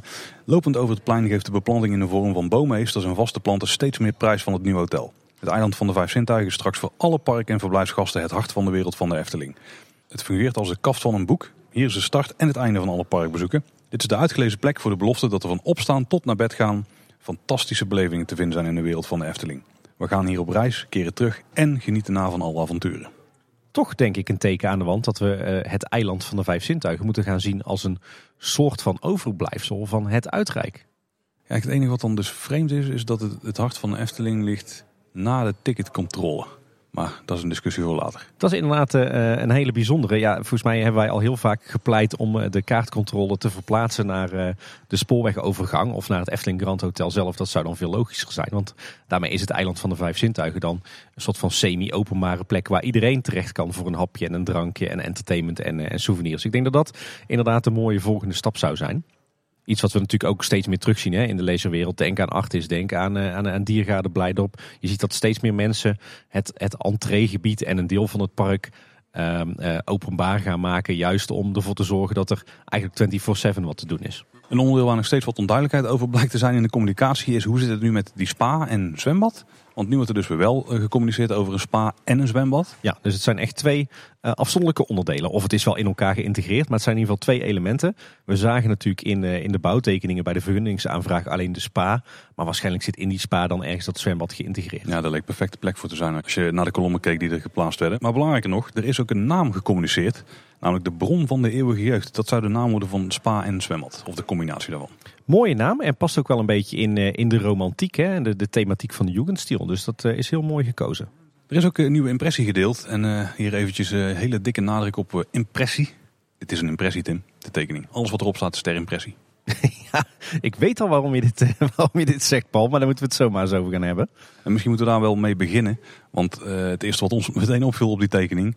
is dat daar rechts in het hoekje een eh, stationnetje te vinden was aan eh, de stoomtreinlijn. Ja, inderdaad. En dan niet zozeer geïntegreerd in het hotel of eh, tussen het hotel en de spoorwegovergang. Maar een beetje apart gelegen aan, eh, aan de Aquanura-vijver. hè? Eigenlijk aan de, de achterkant van de back of the house van Fabula. Ja, die zou dan eigenlijk liggen op het pad van ehm Pardoes Promenade richting Max en Moritz, zeg maar. Ja. Maar er kwam al vrij snel de aap uit de mouw dat die er alleen maar op stond ter impressie. ja. Ik weet ook niet wat we daardoor dus van de rest van de tekening moeten vinden en hoeveel waarde we daaraan moeten hechten. Ja, dit, dit zorgde wel voor een behoorlijke eh, storm onder Efteling-liefhebbers. Want het eerste wat iedereen zag was dat stationnetje. Zag er trouwens ook prachtig uit. Heel erg Eftelings en ook, eh, ook dat vleugje Ja. Jugendstil. Station Maar eigenlijk altijd wel iets van. hè? Ja, ja, ja. Eh, dus iedereen was mega enthousiast van alsnog een station op die plek. Fantastisch. Alleen de Efteling die haastte zich toen om te zeggen van... jongens, luister, er komt voor ons nog echt geen station. Het is puur ter impressie. En we hebben geen plannen om hier ook daadwerkelijk een stationnetje te bouwen. Vind ik een raar verhaal. Kijk, een impressietekening is inderdaad een impressie. Dus je kan niet overal eh, rechten aan ontlenen. Maar waarom zou je in vredesnaam een treinstation op, eh, op een impressietekening eh, zetten... en dat helemaal netjes uitwerken tot in detail... Als het nooit de bedoeling was dat hier een station zou komen. Dit moet toch ergens vandaan komen? Nee, maar Tim, dit is de nieuwe manier van communiceren van de grote parken. Ik bedoel, Disney doet het ook, hè? Kijk, je kan een treinstationnetje komen. Ja, of niet? Ja, of wel. Het zou een plek kunnen zijn waar een treinstationnetje kan komen. Ja, we denken het niet, maar het zou wel mogelijk zijn. Ja, het kan dus wel. Nou, we weten het eigenlijk niet, maar het kan wel. Paul, ik geloof er geen zak van. Volgens mij blijkt hieruit dat er echt in het, eh, in het voortraject van het Efteling Grand Hotel echt wel plannen zijn geweest om eh, ook een eh, station mee te nemen in, in de bouwplannen. Anders zet je dit echt niet op een tekening. Ik kan me wel voorstellen dat het uiteindelijk gesneuveld is in een bezuinigingsoperatie. Misschien zelfs pas op in een heel laat stadium. Hè. We hebben natuurlijk te maken nu met die hyperinflatie en met die enorm stijgende bouwprijzen. Ja, misschien dat er wat flinke eh, klappen gemaakt moesten worden. Ja, en dan is het wegstrepen van een, eh, een station van de stoomtrein is natuurlijk eh, meteen een mooie bezuiniging. Ik denk eerder dat het zoiets is. Maar dat is toch wel een communicatiefladertje. Want ja, als je een beetje feeling hebt voor de, de fanscene, dan weet je dat dit hetgeen is waar iedereen over gaat vallen. Dit was de red flag van die tekening, toch? Dat dit had gewoon meteen afgepoetst moeten worden. Want Ja. dat is met eh, een kloonbrusje in Photoshop binnen drie tellen geregeld. Zeg maar. ja. een beetje... Misschien was het eh, de, de verkeerde versie van de tekening die. eh, Nou, ik heb het bestandsnamen heb ik nog eens gecheckt. En die heette gewoon Impressie Efteling Grand Hotel streepje goed. nou, ik weet niet wat daar is gebeurd, maar veelbelovend. was toch niet helemaal goed. Misschien hadden ze een goed 2-2 precies. moeten maken. Maar nee, ik ben er echt heilig van overtuigd dat er wel degelijk dus concrete plannen zijn geweest voor een station deze plek. En jammer dat het eh, gesneuveld is. Aan de andere kant, de laatste tijd komt de Efteling eh, heel vaak terug op dingen die ze eerder hebben gezegd. Kijk naar eh, Draak Etna, waar niks meer aan zou gebeuren. En dat is een positieve manier om erop terug te komen. Precies, dus, eh, dus laten we hopen dat er uiteindelijk hier toch een stationnetje gaat komen. Ja, maar we kunnen dus wel wat details zien in de landscaping. Ik moet overigens zeggen dat in het algemeen voor een impressie in een artikel waarbij heel erg de nadruk wordt gelegd op eh, het eiland van de vijf zintuigen, dat de indeling van het eiland van de vijf zintuigen zelf echt totaal onduidelijk en een beetje wazig was. Vond je? Ja, dat vond ik ja. Oh, nee, ik zou dan denken, ik zie daar heel strak de, de wandelpaden en de, de pandvakken en het water en zo in. Maar dat was er een beetje ingeaquareld bij wijze van spreken. Ja, maar ik heb wel de indruk dat, eh, dat de lijnen van de verschillende vakken, dus van eh, de, de paden, het groen en het water, die staan er wel heel erg concreet in. Dus volgens mij hebben ze gewoon een plattegrond van de landschapsinrichting gepakt. Die hebben ze een beetje gekanteld en daar zijn ze op gaan schetsen. En daar een bakje verf overheen Ja. gegooid. Maar dat is goed opletten. Die lijnen zitten er allemaal heel strak in. Dus volgens mij ligt daar wel degelijk een werktekening onder van eh, hoe het eh, dwarrelplein, of dat mag ik dan eigenlijk niet meer zeggen natuurlijk, hoe het eiland van de vijf zintuigen eruit gaat komen te zien.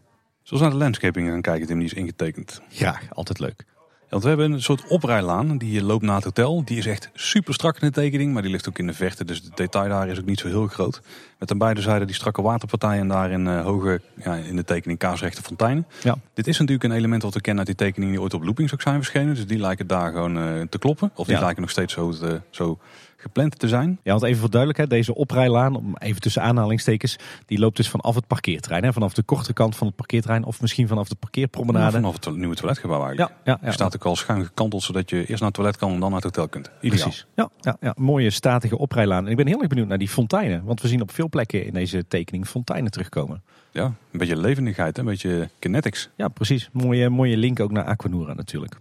Dan hebben we ook een dwarrelpaadje en die ligt dan tussen de oprijlaan en het sprookjesbos in het groen. Ook die zagen we in de tekening van Loopings. Dus ik weet niet of dat dan een Ja, en paadjes voor de bezoekers, of dat misschien een andere functie dient. Het is Nee, nee. Ik denk misschien een, eh, een soort parkje of zo waar je als hotelgast nog even eh, in tot rust kan komen en even in kan wandelen. Ja, overigens eh, ga je volgens deze tekening ook eh, straks parkeren in het groen. Want de complete linkerkant van het Huis van de Vijf Zintuigen gezien van de parkeerplaats wordt blijkbaar een enorm groot bos. Ja, dat wordt de uitbreiding van het Sprookjesbos. Ik bedoel de linkerkant, als je vanuit Huis van de Vijf Zintuigen kijkt, de lange kant zeg maar. Nou ja, het zou een VIP-parkeerterrein worden hè? en iets meer groen. Lekker eh, cool parkeren onder de bomen, dat eh, voelt wel VIP natuurlijk. Ik denk dat daar vooral heel eh, tactisch eh, de parkeerplaats weggetekend Ja. is. Ja, en als we dan gaan kijken naar het voormalige Dwarrelplein, wat we nu dus echt het eiland van de vijf zintuigen moeten gaan, gaan noemen. Waar ik trouwens heel erg blij mee ben, want ook dit is weer een, een mooi eerbetoon aan het originele ontwerp van Tom van de Ven. En die vijf zintuigen die worden er echt bewust ingehouden. Heel tof. Maar in dat gebied eh, gaan we, zoals je al zei, eh, groen en water terugvinden. Er zijn nu twee grote waterpartijen ingetekend. Allebei hebben ze een beetje een geometrische vorm. Dus het, zijn, het worden geen natuurlijk gevormde vijvertjes, maar echt, ja, echt statige vijvers die je bij zo'n hotel eh, in de voortuin kan verwachten. Eh, een van die vijvers die, die ligt zeg maar midden op het plein. En de andere vijver die sluit aan op de zijkant van het Huis van de Vijf Zintuigen. Waar we natuurlijk nu ook al een klein vijvertje vinden. En mogelijk vormt hij dan ook weer één geheel met die, eh, die vijverbakken die links en rechts van, eh, van de oprijlaan van het hotel eh, liggen. Leuk is dat ook in deze twee waterpartijen dat we daar ook fonteinen in gaan vinden. Die spuiten niet kaarsrecht omhoog, maar die spuiten een beetje in, in boogvorm. Beetje vergelijkbaar met wat de kikkers in Aquanura doen. En ook dat gaat volgens mij wel voor een heel tof effect zorgen op, ik wou weer zeggen het Dwarrelplein, maar in, op het eiland van de vijf zintuigen. Ja. En er zijn ook een aantal grote groenvakken. Die hebben ook weer geometrische vormen. En volgens mij hebben we het al ooit uitgelegd. Eigenlijk moet je voorstellen dat je een eh, zak met eh, ringen pakt. En dat je die op tafel gooit. En dat al die snijvlakken, dat die dan individuele watertjes of plantvakken of eh, eh, delen van paden vormen, zeg maar. Dat is een goede manier om het ontwerp een beetje grofweg eh, te zien. En in die eh, plantvakken zitten dan eh, ja, beplanting, bloemen, naaldbomen, loofbomen. Allemaal ter impressies. Ik weet niet precies wat daar eh, daadwerkelijk van gaat plaatsvinden. Maar die twee gespaarde oude bomen die zijn ook heel duidelijk op de impressie ingetekend. Dat zijn ook ver de twee meest duidelijke bomen. Ja. Dus dat die terugkomen, dat weten we zeker. Maar ja, anders hadden ze het niet bespaard natuurlijk. Nee, precies. Eh, een interessant element op deze tekening zijn een drietal kiosken. Ja, dit is dus eentje waar ik mijn hart weer ook voor vasthoud, Tim. ja, dit is wel eentje die denk ik makkelijk gaat sneuvelen in staan, die staan erop ter impressie, heb ik zo'n vermoeden. Ja, precies. Je- kiosk is natuurlijk een breed begrip, maar je moet dan denken aan een beetje die ronde zuilen die in veel ja, oude binnensteden van grote steden vindt. Ik, ik moest gelijk denken aan eh, Parijs of Berlijn. Ja, Londen heeft ook volgens mij. Ja, ja. vaak ook in die Jugendstil. Ehm, ja, van die, van die ronde cilinders waar dat je allerlei eh, aanplakbiljetten op ziet. Hè? Ja, in dit geval lijkt ze dus ook iets slims ermee gedaan te hebben. Dat je ook open kunt doen en dat er dan bijvoorbeeld merchandise in zou kunnen hangen. Misschien kunnen ze er een koffiepuntje in verstoppen, maar dat wordt wel heel krap. Maar het zou in theorie kunnen. Ja. En die staan al op een aantal plekken op het plein ingetekend. Eentje staat meer bij de theater. Dus eh, aan de zaaggevel van het theater, zeg maar. Eentje die staat op het theaterplein, dus aan de voorkant ervan. En eentje die staat midden in het, eh, ja, in het eiland van de Vijf Zintuigen. Dus daar lopen alle mensen langs als ze ochtends het park eh, ingaan. Ja, het lijkt er ook op dat ze ook aangekleed gaan worden met, eh, met heel veel posters en affiches. Zoals je dat natuurlijk ook ziet in oude binnensteden. Mogelijk gaan we hier dan allerlei attractieposters zien. Ja. En het zou natuurlijk wel heel tof zijn als eh, die attractieposters ook eh, in Jugendstil zijn ontworpen. Hè? Ja, die Slauwli-stijl, hè, die heel bekend was in Nederland. Ja. Ja, ja, ja, Sander heeft natuurlijk al meermaals aangegeven dat hij groot fan is van het werk van Jan Mankes. Van de grafische uitingen in de Jugendstil. Dus het zou me echt niks verbazen als we dat hier op die kiosken terug gaan zien. Ook wel interessant is dat we eh, in het plantsoen bij de Theatervlonder een eh, groot verkooppunt zien. Ook weer in Jugendstil eh vormgegeven. Een beetje die patina kleur. Ehm, alleen terecht eh, merkte onze redactie op, is dat niet gewoon de oliebollenkraam die is ingetekend? Ja, dat denk ik dus ook. Maar dan lijkt u wel een vaste back of the house gekregen te hebben. Waar ook een soort van torentje op lijkt te staan. Want Ja. nu is het bij de Hollandse gebakraam zo geweest. En je ziet het in de tijdelijke situatie het heel goed. Je hebt de Hollandse gebakraam. Maar die heeft een klein back of the house voor al het afval en zo. En er staan gewoon nu wat bouwwerk omheen. Maar dit lijkt dan wel een meer permanente ombouw van het back of the house te zijn daar. Of zou het gewoon een hele optimistische weergave van die gebakkraam zijn? Nou, er staat wel een toren op. En dat is heel bijzonder. Als het gewoon de Hollandse gebakraam was, dan zou ik dat denk ik niet zo doen. Zou die weer een make-over krijgen? Ja, misschien wel. Dat kan vrij goedkoop, denk ik. Zou tof zijn. Alhoewel ik bang ben dat dit ook wel zo'n eh, typisch zo'n element is wat, eh, wat kan sneuvelen. Eh, wat ook nog wel interessant is om te zien, is dat er een heleboel rood-wit gestreepte parasolletjes op de tekening staan. Onder meer op de theatervlonder bij Aquanura, langs de zijgevel van het theater. En ook op het terras van het, het restaurant van het Efteling Grand Hotel. Grotendeels allemaal ter impressie, Tim. Ja, precies. En ook wel interessant is de, is de inrichting van de buitenruimte uh, aan de Aquanura-zijde van het hotel. Want we dachten eerst dat de bedoeling was dat we alleen straks het park in zouden kunnen lopen door de arcade van het Efteling Grand Hotel. En die dan dus uitkomt bij de spoorwegovergang. Maar het lijkt er nu op dat je aan de rechterzijde van het hotel, gezien vanaf het Huis van de Vijf Zintuigen, ook gewoon om het hotel heen kunt lopen. En als we dan naar het gebouw zelf kijken, want het perspectief van deze tekening is dus weer anders dan de vorige. Deze is meegenomen vanaf uh, eigenlijk net dat je zweeft boven de Aquanura vijver. Dan zien we dat het gebouw vrijwel identiek is met de eerste conceptart die we hebben gezien. Behalve dan de kleur van een aantal delen van de gevel. Vooral aan de onderkant zitten daar wel verschillen in. Met name het stuk eh, waar echt de ingang zit zeg maar, van het hotel zelf. Maar ook waar eh, de boog zit. Het lijkt wat, wel wat rijker van kleur, wat donkerder misschien. Ja. Ja, de kleuren zijn wat meer aangezet in deze tekening. Hè. Natuurlijk wel even de vraag of dat de kleuren ook echt anders zijn geworden in het ontwerpproces. Of dat in deze tekening gewoon net wat meer kleur zit. Ja, ja dat is best wel een goede kanttekening. Hè? En wat ook leuk is, we zien natuurlijk veel meer van de zijkant van het hotel aan de kant van Aquanura. En eh, daar gaan we uh, veel uh, roodbruin schoonmetselwerk te zien krijgen. Denk ik uit de tekening te halen. Het zou ook nog stukwerk kunnen zijn met doorpiepende baksteentjes. Maar ik denk dat het moet voorstellen dat dit allemaal roodbruin schoonmetselwerk wordt. Past ook wel heel erg bij die architectonische stijl. En een prachtige schoorsteen. Ja, het zijn zelfs schoorstenen. Aan iedere kant van het hotel staat zo'n zo'n schoorsteen. Ja. Een enorm hoge trouwens. Ik vraag me af dat je ze vanaf de grond ziet. Misschien zijn ze daarom juist zo hoog, zodat je ze ziet. Een heel opvallend element. Eh, ik hoorde ook wel kritiek van mensen die zeiden van... Oh, ze doen hier gewoon het Disneyland Hotel na. Maar dit soort schoorstenen zie je in, eh, in die bouwstijl in die, uit die tijd wel vaker. Want juist in die tijd, het begin van de 20e eeuw... begonnen die grote centrale verwarmingen te komen... die in de kelder stonden van grote hotels en grote kantoorpanden. En die hadden altijd zo'n enorme, ja, bijna fabriekschoorsteen. Dus dat is wel historisch en architectonisch wel heel erg correct. En het zijn volgens mij ook hele toffe elementen straks. Ja, en we zagen ook in het blogbericht nog een foto van uh, Sander, die er heel trots ook de maquette liet zien. Dat is een 3D-print volgens mij, waar we het in de aflevering over decoratie over hebben gehad. Ja, inderdaad, die komt gewoon uit de 3D-printer. Daar is geen, uh, geen vormgever aan te pas gekomen. Nou ja, behalve een 3D-vormgever, want anders kan je er niet uitkomen, Ron. Nee, precies. Ook heel interessant als daar is dat er een, een heel wazig fotootje hing. Rechtsboven Sander volgens mij in een van de foto's. En die leek van de gebiedsindeling te zijn. En die hebben we geprobeerd te bestuderen. Heel veel mensen op Twitter trouwens ook, want die hebben er allemaal beeldanalyse op losgelaten en zo. Ik weet niet of dat het echt zo is, want je kunt het niet helemaal goed zien, omdat die tekening zo wazig is. En zelfs met verscherpen wordt het niet heel veel duidelijker. Maar de, het, het, zou bijna zo kunnen zijn dat misschien het pad verdwijnt wat aan de oostkant van de spoorlijn ligt. Dus het pad tussen de Pardoespromenade en Max Moritz. Want die lijkt niet ingetekend te zijn. Dat is dan wel weer strijdig met wat we juist zien op die impressietekening. Waar er juist een grote doorgang aan die kant van het hotel komt te liggen. Ja, die ligt aan de westkant van het spoor. Die ligt zeg maar echt strak tegen de Aquanura. Uh, nou ja, dat is heel mooi. Die zie je trouwens niet eens. Want het spoor lijkt dus op de vlonder te lopen. De vlonder lijkt gewoon volledig niet ingetekend te zijn. Misschien dat de tekening een beetje, dat misschien een beetje gekropt moet worden. Dat er een stukje afgehaald was. Nou, dat terzijde. Maar ik, zou er niet al te veel eh, rechten aan ontlenen, want de tekening was gewoon veel te wazig om, uh, om iets van te vinden. Ja, ik ben ook heel erg benieuwd wat, wat ze hiermee gaan doen. Hoor. Want als je kijkt vanuit, vanuit de hoofdstructuur van het park, uh, dan zou het logisch zijn om te zeggen van je komt het park binnen door het hotel. Dan moet je per se eerst over die promenade. En dan vanaf het centrum verdeelplein, wat we nu kennen als Harthof, word je verdeeld over de rijken.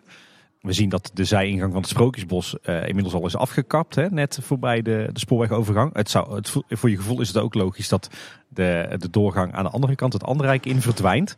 want anders heb je toch weer een grote loopstroom direct na het hotel het Anderrijk in.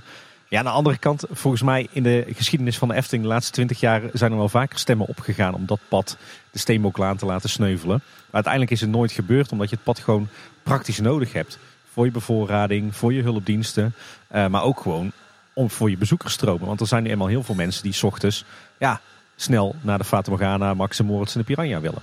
Ja, lijkt mij ook alleen het enige wat dat een beetje tegenspreekt is het feit dat toch dat station ter impressie erop staat. Want die ligt gewoon midden op de pad. Ja. En dat strookt niet helemaal met dat dat pad zou blijven. Als ik geld zou moeten inzetten, dan denk ik eerlijk gezegd dat de Steenboklaan gewoon blijft bestaan. Voorlopig wel, ja.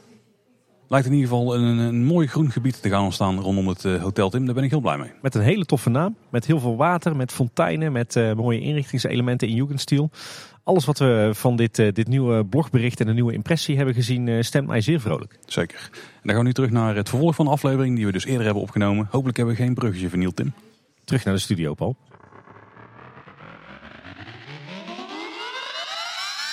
Nou ja, naast het hotel wordt er natuurlijk in het entreegebied enorm veel geklust. Op het parkeerterrein zien we een aantal interessante dingen. Zoals weer een Romney-loods die is verschenen. Dat is zo'n halve ronde loods die we ook op het, uh, op de speelweide een, eh, een aantal jaren hebben zien staan tijdens de bouw van Symbolica. Wel, wel interessant, want eh, zou die hier dan nu zijn neergezet om alvast wat, uh, wat decorelementen te maken in, uh, in polyester of zo? Ja, of zouden ze gewoon dingen uit het weer willen hebben staan? Ja, het zou ook een zaagloods kunnen zijn inderdaad. Maar of misschien toch voor de, voor de pironnen en de daken of zo. Oeh, de pironnen helemaal erbinnen. Ja. Voelt een beetje als kastelenrijk uh, ja. dan. Nou oké, ja, geen idee. We moeten toch een keer fixen dat we daar een rondje kunnen lopen. Een soort hemel op aarde voor mij dan. Nou, dat denk ik wel, ja. Dat kan ook nog wel nieuwe termen leren als we daar binnenkomen, denk ik. Ja, en als we het dan toch over de kleine boodschap bingo kaart hebben. Uh, de sprinklerkelder is helemaal af en uit de bouwhekken. Netjes, uh, netjes afgewerkt. Je ziet er straks helemaal niks meer van, want uh, ze hebben nu gewoon er een plantsoen omheen gemaakt. Waarin dan een, een aantal betonnen platen liggen met een stalen deksel die je gewoon open kan zetten als je in de sprinklerkelder moet zijn. Nou, daar komt straks natuurlijk gewoon beplanting rond te staan. Het enige wat nog opvalt is dat er een, een paal bij staat met erop volgens mij een flitslicht. Ik kan me voorstellen dat die begint te flitsen op het moment dat de pomp geactiveerd wordt en de sprinkler gaat draaien. Maar verder zie je daar straks helemaal niks meer van. En ook goed nieuws op het dwarrelplein, want er hadden natuurlijk van die tijdelijke plantsoenen. En uh, er was een gewoon uh, ja, kale grond, maar die zijn ze aan het inplanten. Dus dan hebben we het over die, die stukken rondom de bouwschuttingen en wat dan direct achter Efteldingen ligt. Dus in ja. dat driehoekje zeg maar, wat er nou is ontstaan, waar ook de gebakskraam en zo staat. Staat het hoog- en lage beplanting. Ja, het voelt een beetje als een gemeenteplantsoen. Een beetje simpel, maar veel beter dan die, die lelijke lege grond. Ja, en ook wel interessant te zien dat ze, dat ze hoge struiken tegen de bouwschutting aan, uh, aan plaatsen. Dus we dachten eerst dat die ja, bewust donkergroen was gespoten, want ja, dat is een fraaie kleur voor zo'n schutting. Maar het lijkt er dus ook echt op dat ze die schutting echt weg willen planten. Overigens lijkt het wel op dat uh, de plantjes halverwege de klus op waren, want uh, de plantvakken zijn nog niet allemaal voor de volle 100% volgeplant. Dus en uh, op het theaterplein heb je ook een, uh, had je ook een aantal van die, van die plantsoentjes. En ik dacht, nou, die zullen ze dan ook wel aanplanten. Maar daar hebben ze nou een, een berg mullig of, of houtsnippers ingegooid. Dus ik denk dat het niet de bedoeling is dat we daar nog beplanting gaan, gaan zien. Ik denk dat het wel de bedoeling is dat een paar mensen nu een streepje zetten op hun kleine boodschap bingo kaart. ja, daar is dit een goede aflevering voor. En ook verschenen op die bouwschuttingen zijn speakers erbovenop voor de parkmuziek. Ja, als je dat toch hebt over ook voor detail. Wel tof dat je gewoon denkt aan het plaatsen van speakers bovenop een bouwschutting om je parkmuziek uh, te kunnen laten horen. Misschien een beetje maskeren van de bouwgeluiden die daar vandaan gaan komen de komende jaren. en het laatste stukje van het entreegebied is de Pardoespromenade. Daar staken natuurlijk heel lang allerlei kabels uit de grond. En daar hebben ze nu eh, netjes speakers en decorverlichting geplaatst. En uh, daardoor worden ook de bomen en de bossages van het Sprookjesbos wel extra verlicht. Ja, dat zijn allemaal uh, nieuwe spotjes, hè, natuurlijk uh, allemaal in LED. Dus dat zullen straks ook vrij gemakkelijk kleur aan kunnen geven. En uh, die gaan inderdaad uh, zowel de, de plantsoentjes langs de Padoespromenade, langs de vijvers uh, aanlichten, als ook het bosgebied eromheen. Ook groot nieuws voor ons draaiboek, Tim. Want tenzij Henny nog in zijn schuurke wat objecten klust die hij erop moet schroeven, kunnen we de zonnepanelen van vak M permanent uit het draaiboek verwijderen. Ja, want de zonnepanelen die zijn sinds dinsdag 13 september in werking. Ja, dus er komt echt stroom, elektriciteit vertaan uit die panelen die de Efteling voedt. Hoezo hebben wij geen uitnodiging gehad voor die opening? Ja, dat snap ik ook niet. Dat is echt ook een gemiste kans van de, van de wat is tegenwoordig? Reputatie en uh, communicatie en reputatieafdeling? Nee, corporate affairs, toch? Oh, dat is ook weer veranderd. Ja. Echt, er is geen afdeling die drie maanden dezelfde naam kan houden bij de Efteling, of niet?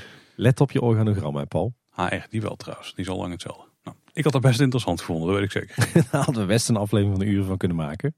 Je moet natuurlijk flink eind lopen als je daar vandaan komt. En we hadden het al eerder erover gehad dat we speakers hebben geplaatst langs de wandelroute. En uh, daar komt nu voortaan parkmuziek uit. Ja, dat veraangenaamt de ervaring op dat, uh, dat verder uh, uitgestrekte asfaltterrein toch, toch een beetje. valt me wel op dat die muziek ook aanstaat als het, het parkeerterrein niet wordt gebruikt. En dan hangt ook een speaker aan de Kinkerpolder. En dat is dan toch een beetje vreemd. Want dan heb je Efteling parkmuziek aan een boerenweggetje. In de cats, ja. En uh, nog een kleine toevoeging, want op, uh, op twee plekken op uh, P2, zoals we dan eigenlijk moeten zeggen tegenwoordig, hè, zijn er van die hoogtebalken boven de weg ge, gehangen.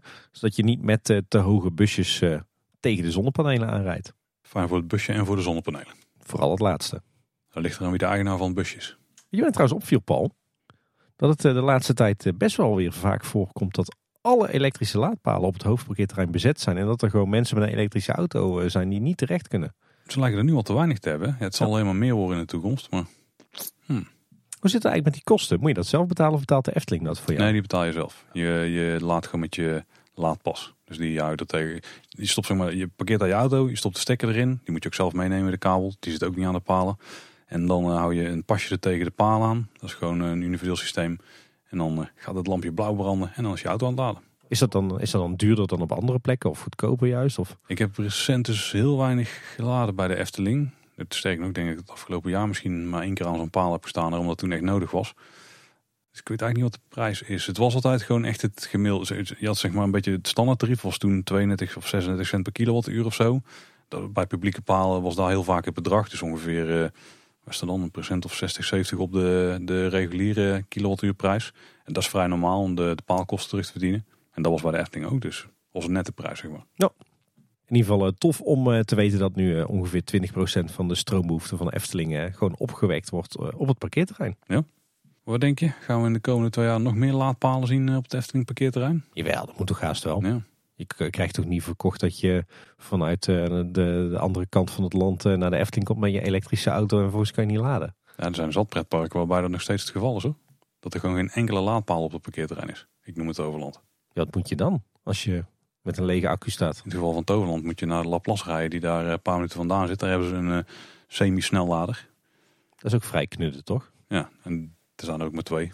Dus op maar twee plekken. Schiet ook niet echt op. Nee, vreemd. dat is niet echt ideaal, nee. Maar goed, ze zijn er natuurlijk druk met invils.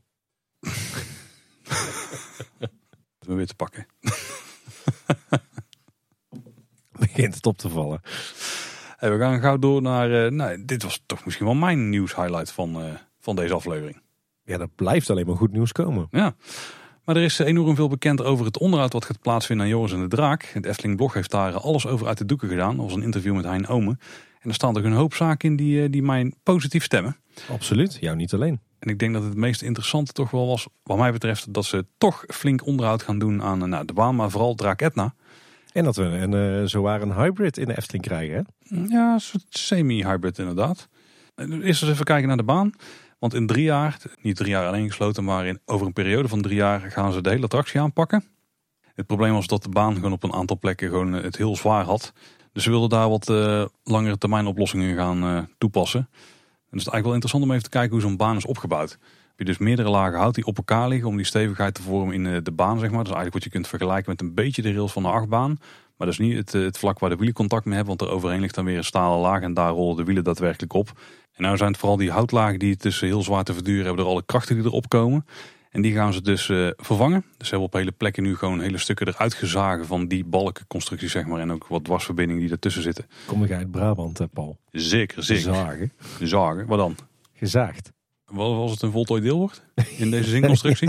ja, jij zei gezagen. Gezagen. Dat is eruit gezagen. Dat is nog steeds een voltooid deelwoord. Ja. En dan gaan ze op verschillende manieren doen. Op een paar plekken gaan ze namelijk een speciale houtsoort dan aanbrengen. Als, als een paar van die lagen die erop liggen. Volgens mij de bovenste twee.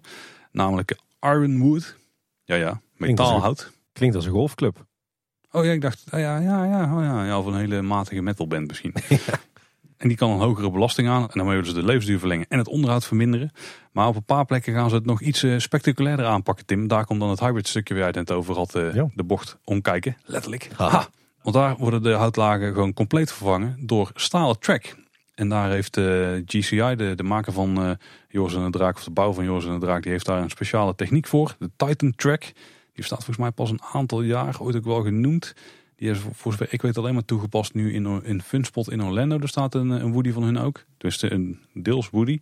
Ja, en je kan je voorstellen dat eh, als het van metaal is, die laag die eronder liggen, ja, dan slijt het in principe helemaal niet. Behalve dat het een keer een lichtverf nodig zal hebben. Dus ook gunstig voor die levensduur en het, het verminderen van het onderhoud. De zichzelf dat de baanbeleving er bijna niet van verandert. Maar daar waren we er wel iets stiller van en je gaat waarschijnlijk soepeler door de bocht. Dus zij verandert wel. Ja, dat zou ik dan ook denken. We hebben ook de, de filmpjes gekeken die GCI heeft uitgebracht van uh, specifiek van die constructie die hun hier gebruiken. En het moment dat ze dan over het stukje stalen baan in gaat, lijkt ook wel echt even stiller te zijn. En zeker als het, en dat was dan nog een recht doorgaand stuk, zeg maar, met volgens mij een dipje. In dit geval is het gewoon een bocht waar je ongeveer op volle snelheid doorheen gaat. Ik kan me voorstellen dat dat best wel invloed heeft. Ja, we gaan het gewoon proeven ondervindelijk bepalen. Ik heb het geluk dat mijn oudste dochter inmiddels uh, Joris en de Draak als haar favoriete attractie uh, ziet. Oh, dat is goed. Ja. Dus uh, toen ik aankondigde dat Joris voor drie maanden dicht ging, toen was het Toen kreeg ik ook de opdracht dat we zo vaak mogelijk naar de Efteling moesten die laatste week. En zo vaak mogelijk in Joris en de Draak. Uh, maar uh, nee, ik ben heel erg benieuwd. Uh, jij zei trouwens, ze gaan het op verschillende manieren doen. Dat baanonderhoud, hè, of dat de Ironwood of die Titan Track. Maar Efteling geeft aan dat ze ook deels gewoon één op één gaan vervangen. Dus dan komen er gewoon weer die standaard acht lagen hout terug. En wat ik dus wel opvallend vond, is dat als je nu op bepaalde plekken langs het park loopt aan de achterkant, dan zie je gewoon van die stapels hout liggen. Ja. Dus hebben echt gewoon hele stukken van een meter of vier, vijf per keer eruit gezaagd. Van echt die hele opbouw. Hè? Dus alle achterlagen er compleet uitgetrokken. En het was ook niet eens bochtenwerk of zo waar ze dat deden. Nee, gewoon hele rechte stukken. Dus ik vraag me af of dat dan de plekken zijn die ze één op één gaan vervangen. Want weet je wel, die rechte stukken zijn de minst spannende, denk ik. Ja, misschien als je flink wel airtime hebt of zo, dat er wel aangetrokken wordt. Maar vooral het bochtenwerk zou ik verwachten dat we dat eruit gezaagd zien worden. Maar dat komt pas later, denk ik. Het is die bocht zeg maar, tegen de kurkentrekkers van de Python aan waar we dat, uh, dat, uh, die Titan track ja. gaan terugzien. En dat is ook wel logisch, want dan word je ook echt met een noodvaart ingesmeten. Ja, maar daar lijken ze op dit moment nog niks aan gedaan te hebben. Terwijl dat dan zo'n plek is waarvan ik zou verwachten dat ze de banen volledig uitzagen. Ja, maar ja, het is nog geen kerst, hè, dus kan ik Ja, dat is waar. Alle stukken die er nu in ieder geval uit zijn gezaagd, die zijn vrij recht. Nou, weet je waar ik wel benieuwd naar ben? Wat er dan in die andere twee jaar gaat gebeuren. Want het lijkt erop dat ze nu toch de grootste pijnpunten aanpakken in de baan. Wat gebeurt er dan die andere twee jaar? Wordt dan gewoon de rest gewoon geretrekt? Ik denk dat die na drie jaar volledig geretract is. Ja. En dat dan dus delen zijn vervangen met het Ironwood. Daar zijn ze denk ik al wel mee bezig voor, uh, voor stukken. Ik zag her en der al wat uh, pelletjes hout liggen, ja. Misschien nog wel belangrijker dan die baanteam, want het is allemaal mooi dat daar wat hybrid en zo gaat gebeuren. Maar Draak Etna, waarvan we ooit te horen hebben gekregen, daar gaat never nooit meer iets aan gebeuren. Die gaat toch een, eh, een aardige opknapbeurt krijgen. Dat is zeker een applausje waard, ja. Veel applaus deze aflevering. Nou, Samen met de ontwerper Karel Willem hebben ze gekeken naar hoe het anders kan, schrijft de Efteling, zodat het draak minder vaak in de onderhoud hoeft. Het heeft eh, wel één ding voor moeten sneuvelen, Tim. Want het, eh, het vuur en het splash effect wordt niet teruggebracht. Dat was te kostbaar en het water zou er dan ook voor zorgen dat de, de baan misslijt. Dat vind ik wel jammer. Je zou denken dat een paar regenbuien misschien ook wel eh, dan wat water op de baan werkt. Maar is, dit is wel echt continu en dan krijg je het nooit kans om te drogen. Nee, dan blijft dat hout altijd nat. En dat is er niet gunstig voor. Dat is jammer, want ik vond het wel altijd, uh, vooral het watereffect heel tof. Ja, en het vuureffect is gewoon tof bij die draak, maar daar kan ik me iets van voorstellen dat ze dat niet terugbrengen. Nee, ik geloof dat het vuureffect uh, heel vaak het issue was met uh, storingen en problemen met de keuring en dergelijke. Dus ik kan me voorstellen dat ze dat er ook uitstrepen. Ja, en het is ook weer gas wat je verbrandt, dat ze misschien ook niet zo willen op dit moment. En stikstofdepositie. Maar ze kunnen wel een aantal bewegingen terugbrengen en in ere stellen. En daar ben ik dan vooral heel blij mee, want straks staat het draak weer in een bollend moeras, ook een tof effect. En in ieder geval zijn kop, zijn nek en zijn ogen bewegen weer. Nou, daar heb je wel uh, de belangrijkste punten te pakken, denk ik. Heel vet, ja. Uit zijn neus komt ook weer rook, ook wel tof. En we kunnen weer horen kreunen en grommen. Nou ja, volgens mij uh, is dit gewoon precies wat we hoopten eigenlijk. Ja, gewoon weer een bewegende draak die levens echt lijkt. Heel tof. En de draak wordt er weer volledig opnieuw gedecoreerd en uh, aangepakt door de eigen schilders en de decorateurs. En dat is ook bij betrokken. Nou, volgens mij uh, topnieuws. Geweldig dit. En ze zijn hier dus al mee bezig, hè? dus wat hebben ze allemaal al gedaan? Ja, Draak Etna die werd eigenlijk één week voor de sluiting van de achtbaan al in de stijgers uh, gezet. Uh, vervolgens hebben ze verschillende uh, elementen van de animatronic gedemonteerd en, en afgevoerd. Waarschijnlijk naar het, naar het Gildenhuis. En inmiddels staat die hele stijgerconstructie in de krimpfolie. Zodat ze daar in een, ja, zeg maar een soort van tentje kunnen werken aan het, het schilderwerk. Er is ook hier bij Joris en de Draak een heel ketenpark geplaatst met extra bouwketen. Um, wel nog binnen de hekken aan de kant van de Eftelingse straat. Waarschijnlijk om uh, de projectorganisatie daar te huisvesten voor deze ja, toch wel grote klus. En uh, zo'n beetje het hele terrein tussen de kurkentrekkers van de Python en die bochten van Joris en de Draak, waar dus die Titan Track komt. dat is helemaal leeggetrokken en verhard met, met rijplaten. Dus waarschijnlijk komt daar ook een flinke bouwplaats met straks ook een grote kraan om die Titan Track te monteren. En een gevolg daarvan is ook dat de gasten van Villa Padus niet meer eh, het park in kunnen via hun eigen ingang. Eh, maar dat ze tijdelijk via de personeelsingang aan de Pythonweide het park in moeten. De dragenkop op die palen links en rechts van de entree zijn ook verwijderd. Die worden mogelijk dus geschilderd. Hè. Er zijn polyesterapparaten natuurlijk. Er is ook wel een gerucht, ik weet niet hoe sterk die is, maar dat de ingang verplaatst zou worden. Want de rij die zou niet lang genoeg zijn. Dat heb ik daar zelf niet heel vaak meegemaakt hoor. Dat die rij echt, dat rij echt te weinig plek heeft. Maar... Nou, jawel. Je ziet toch wel, uh, wel op de echt drukke dagen toch wel de rij een flink eind buiten uh, de, de eigenlijke meandering staan hoor. Maar hoe kun je hem verplaatsen dat je meer ruimte krijgt? Dan moet hij verder naar links of zo. Ja, misschien dat ze toch een soort van semi-permanente slinger gaan maken op het plein ervoor. Ik zie het ook nog niet echt gebeuren, maar... Nou ja, op zich is de ligging van die entrees best wel prima daar. Hè? mag nog wel iets meer de aandacht krijgen misschien. Nou, ja. dat terzijde. En daar waren we het ook aan een flinke inspectie onderworpen. Zo te zien, aan de helm in ieder geval die de mannen op hebben, zijn het mensen van GCI. En daarmee was dit voor nu even de update over de werkzaamheden Joris en de Draak. Ik ben vooral heel benieuwd hoe de draak eruit gaat zien. En ik ben benieuwd wanneer we voor het eerst iets gaan zien van de stalen track. Ja, dan krijgen we weer mooi die opleggers voorrijden met een berg staal erop en dan die kranen die het eraf tillen. Heel vet. De kranen die zijn in ieder geval vaak zat bezig de afgelopen dagen. Ja, Tim, dit was eigenlijk een beetje een, een oploopje natuurlijk naar het onderhoud. Is er ook onderhoud dan waar we het over kunnen hebben?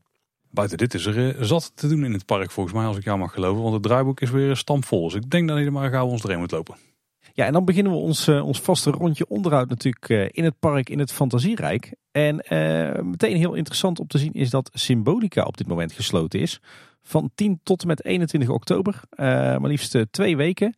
En dat is voor het eerst sinds de opening van de attractie in 2017. Dus dat is best wel een dingetje. onze vrienden van Loopings die hebben achterhaald wat er zo al gaat gebeuren. zo gaat er gewerkt worden aan het schilderwerk. er worden verschillende technische onderdelen in de ride vervangen. En de vloer krijgt een opknapbeurt. En dat is natuurlijk wel, eh, wel interessant. Want de fantasievaarders, eh, dat is natuurlijk een trackless systeem van ETF. En, en je merkt toch dat na een aantal jaren de, de banden van die voertuigen toch wat, wat rijsporen op de vloer achterlaten. En dan heb je toch steeds minder het idee dat het echt trackless is. En dan voelt het steeds meer als een, een klassieke dark ride met een, een baan. En waarschijnlijk wordt het bij deze opknapbeurt verholpen. En hij krijgt de vloer waarschijnlijk eh, een nieuwe coating of misschien een nieuw soort eh, toplaag waarmee al die sporen weer uit de vloer zijn. Verder wordt er eh, buiten gewerkt aan de geelkopertorens, zoals wij op loopings lezen.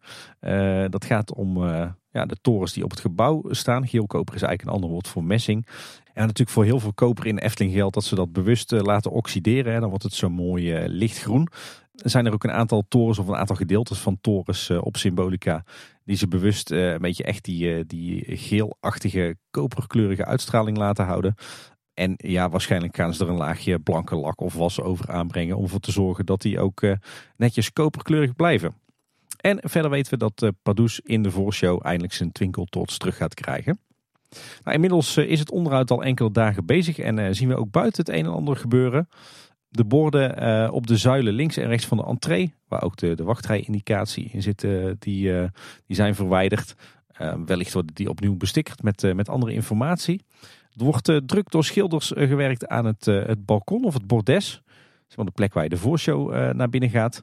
En wat ik zelf het meest interessant vind om te zien, is dat er hard wordt gewerkt aan de meandering van Symbolica. Uh, daar was natuurlijk ongelooflijk veel coating verdwenen van uh, de handreling. Als gevolg van uh, al die rood en witte tape die er tijdens de coronapandemie op was geplakt.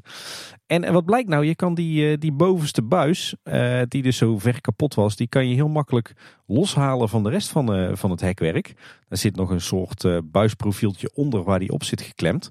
En dan, dan trek je dat, dat ronde gedeelte er gewoon van af. En dat wordt afgevoerd waarschijnlijk naar de straler en daarna naar de koter. En dan ja, komen die, die buizen gewoon zo goed als nieuw weer terug. En kunnen ze weer heel makkelijk worden gemonteerd op, op het hekwerk zelf. Dus fijn om te zien dat, dat ook die, die wachtrijhekken helemaal worden opgeknapt. Wat zien we dan verder nog in, in het Fantasierijk? Bij Aquanura wordt flink geklust aan de vlonders. Er was daar een, een vlonder helemaal in puin gereden. Die is inmiddels hersteld. En mooi om te zien dat de boom die in die vlonder stond daarbij flink wat meer ruimte krijgt om, om uit te groeien. Dus daar besteden ze ook veel aandacht aan, groeiruimte voor de bestaande bomen. En ietsje verderop is nu het volgende stuk houten vlonder aan gort gereden. Dus ook daar zullen ze wel weer aan het zagen en timmeren gaan. Dan wordt er ook hard gewerkt op de Pardoespromenade. Wat daar in ieder geval mooi is om te zien is dat alle drie de waterspuwers die in het, het muurtje aan de achterzijde van Kogeloog zitten en wat zeg maar uitkomt op de vijver langs de Pardoespromenade, die doen het eindelijk alle drie weer. En hebben we ook nog ietsje verderop die, die grote fonteinbak staan. of althans, weinig fonteintjes daar, want die is volgens mij al een jaar buiten bedrijf nadat ze die hele natuurstenen rand hebben vervangen. Maar daar wordt nu hard bij gewerkt. Ze zijn daar flink aan het graven en het lijkt erop dat ze een soort van overloopje gaan maken tussen die vijverbak en het riool. Misschien om te voorkomen dat, het, dat die bak overstroomt of dat het water te hoog staat. Laten we hopen dat dit betekent dat de, de, die mooie boogfonteintjes binnenkort eindelijk weer, weer gaan werken. En ik zag dat er wat werd gegraven naast de schatkist die daar schuin tegenover staat. En daar hebben ze een, eh, een extra straatkolk gemaakt, of eh, wat eh, de normale mensen een put noemt. Daar bleef volgens mij bij hevig regenval nog wel eens wat, wat water staan. En dat lossen ze nu op deze manier op. Dan door naar Fabula. Daar staat inmiddels een steiger rond zo'n beetje het hele gebouw. Of dan rond de hamburgerdoos, hè, de, de hoofdshow van de, de film. Ja, dan horen wij natuurlijk meteen enthousiast, want daar gaat iets moois gebeuren, of toch niet? Nou ja, er zijn natuurlijk hardnekkige geruchten dat uh, dat, dat gebouw eindelijk uh, aan het oog ontrokken wordt door een mooie rotspartij, door het andere gebergte, wat ooit voor uh, Max en Moritz was aangekondigd. maar daar blijkt dit nog niet voor te zijn. die steiger is namelijk alleen rond het gebouw gezet voor onderhoud aan de dakbedekking. Is volgens mij ook wel hard nodig als je naar de staat van het dak kijkt. En de Efteling die geeft zelf aan dat er voorlopig nog niks aan het uiterlijk van het gebouw verandert. En ze bekennen wel dat de wens inderdaad bestaat om daar iets aan eh, te doen. Maar vooralsnog zijn er geen concrete plannen. Nou ja, daar horen wij toch andere geruchten over. Nou, het heeft zelfs op loopings gestaan die plannen zijn, toch? Ja, ja, ja. Uh, ze gaan nu dus vooral aan de dakbedekking werken. En er schijnen ook enkele rotsblokken vernieuwd te worden. Dat zal dan gaan om uh, de, de rotspartij, zeg maar, waar de ingang van het restaurant in zit. Ja, de vraag is even, uh, wanneer wordt het gebouw dan wel ingepakt met, met een soort van kunstmatige berg? Daar lijken we nog even een aantal maandjes op te moeten wachten. Dit kan ook niet snel genoeg komen. Met al het goede nieuws, als dit er nou nog bij was gekomen, dan denk ik dat de studio was geïmplodeerd. Ja, waar komt al het geld vandaan in Kaatsheuvel, zou je toch onderaan denken? Nou, van onze bankrekeningen denk ik. ja, dat is waar. Hey, en ook goed om te zien bij Fabula is dat eindelijk de watereffecten het weer doen in de hoofdshow. Volgens mij, eh, volgens de administratie gaan we door naar Anderrijk. Hè? Daar heeft Fata Morgana onderuit gehad van 19 tot en met 30 september. Dat is natuurlijk niet zo'n hele lange periode, dus we kunnen geen wonderen verwachten. Maar animatronic updates, de buikdanseres bij het gevangenisplein, die is eindelijk weer terug.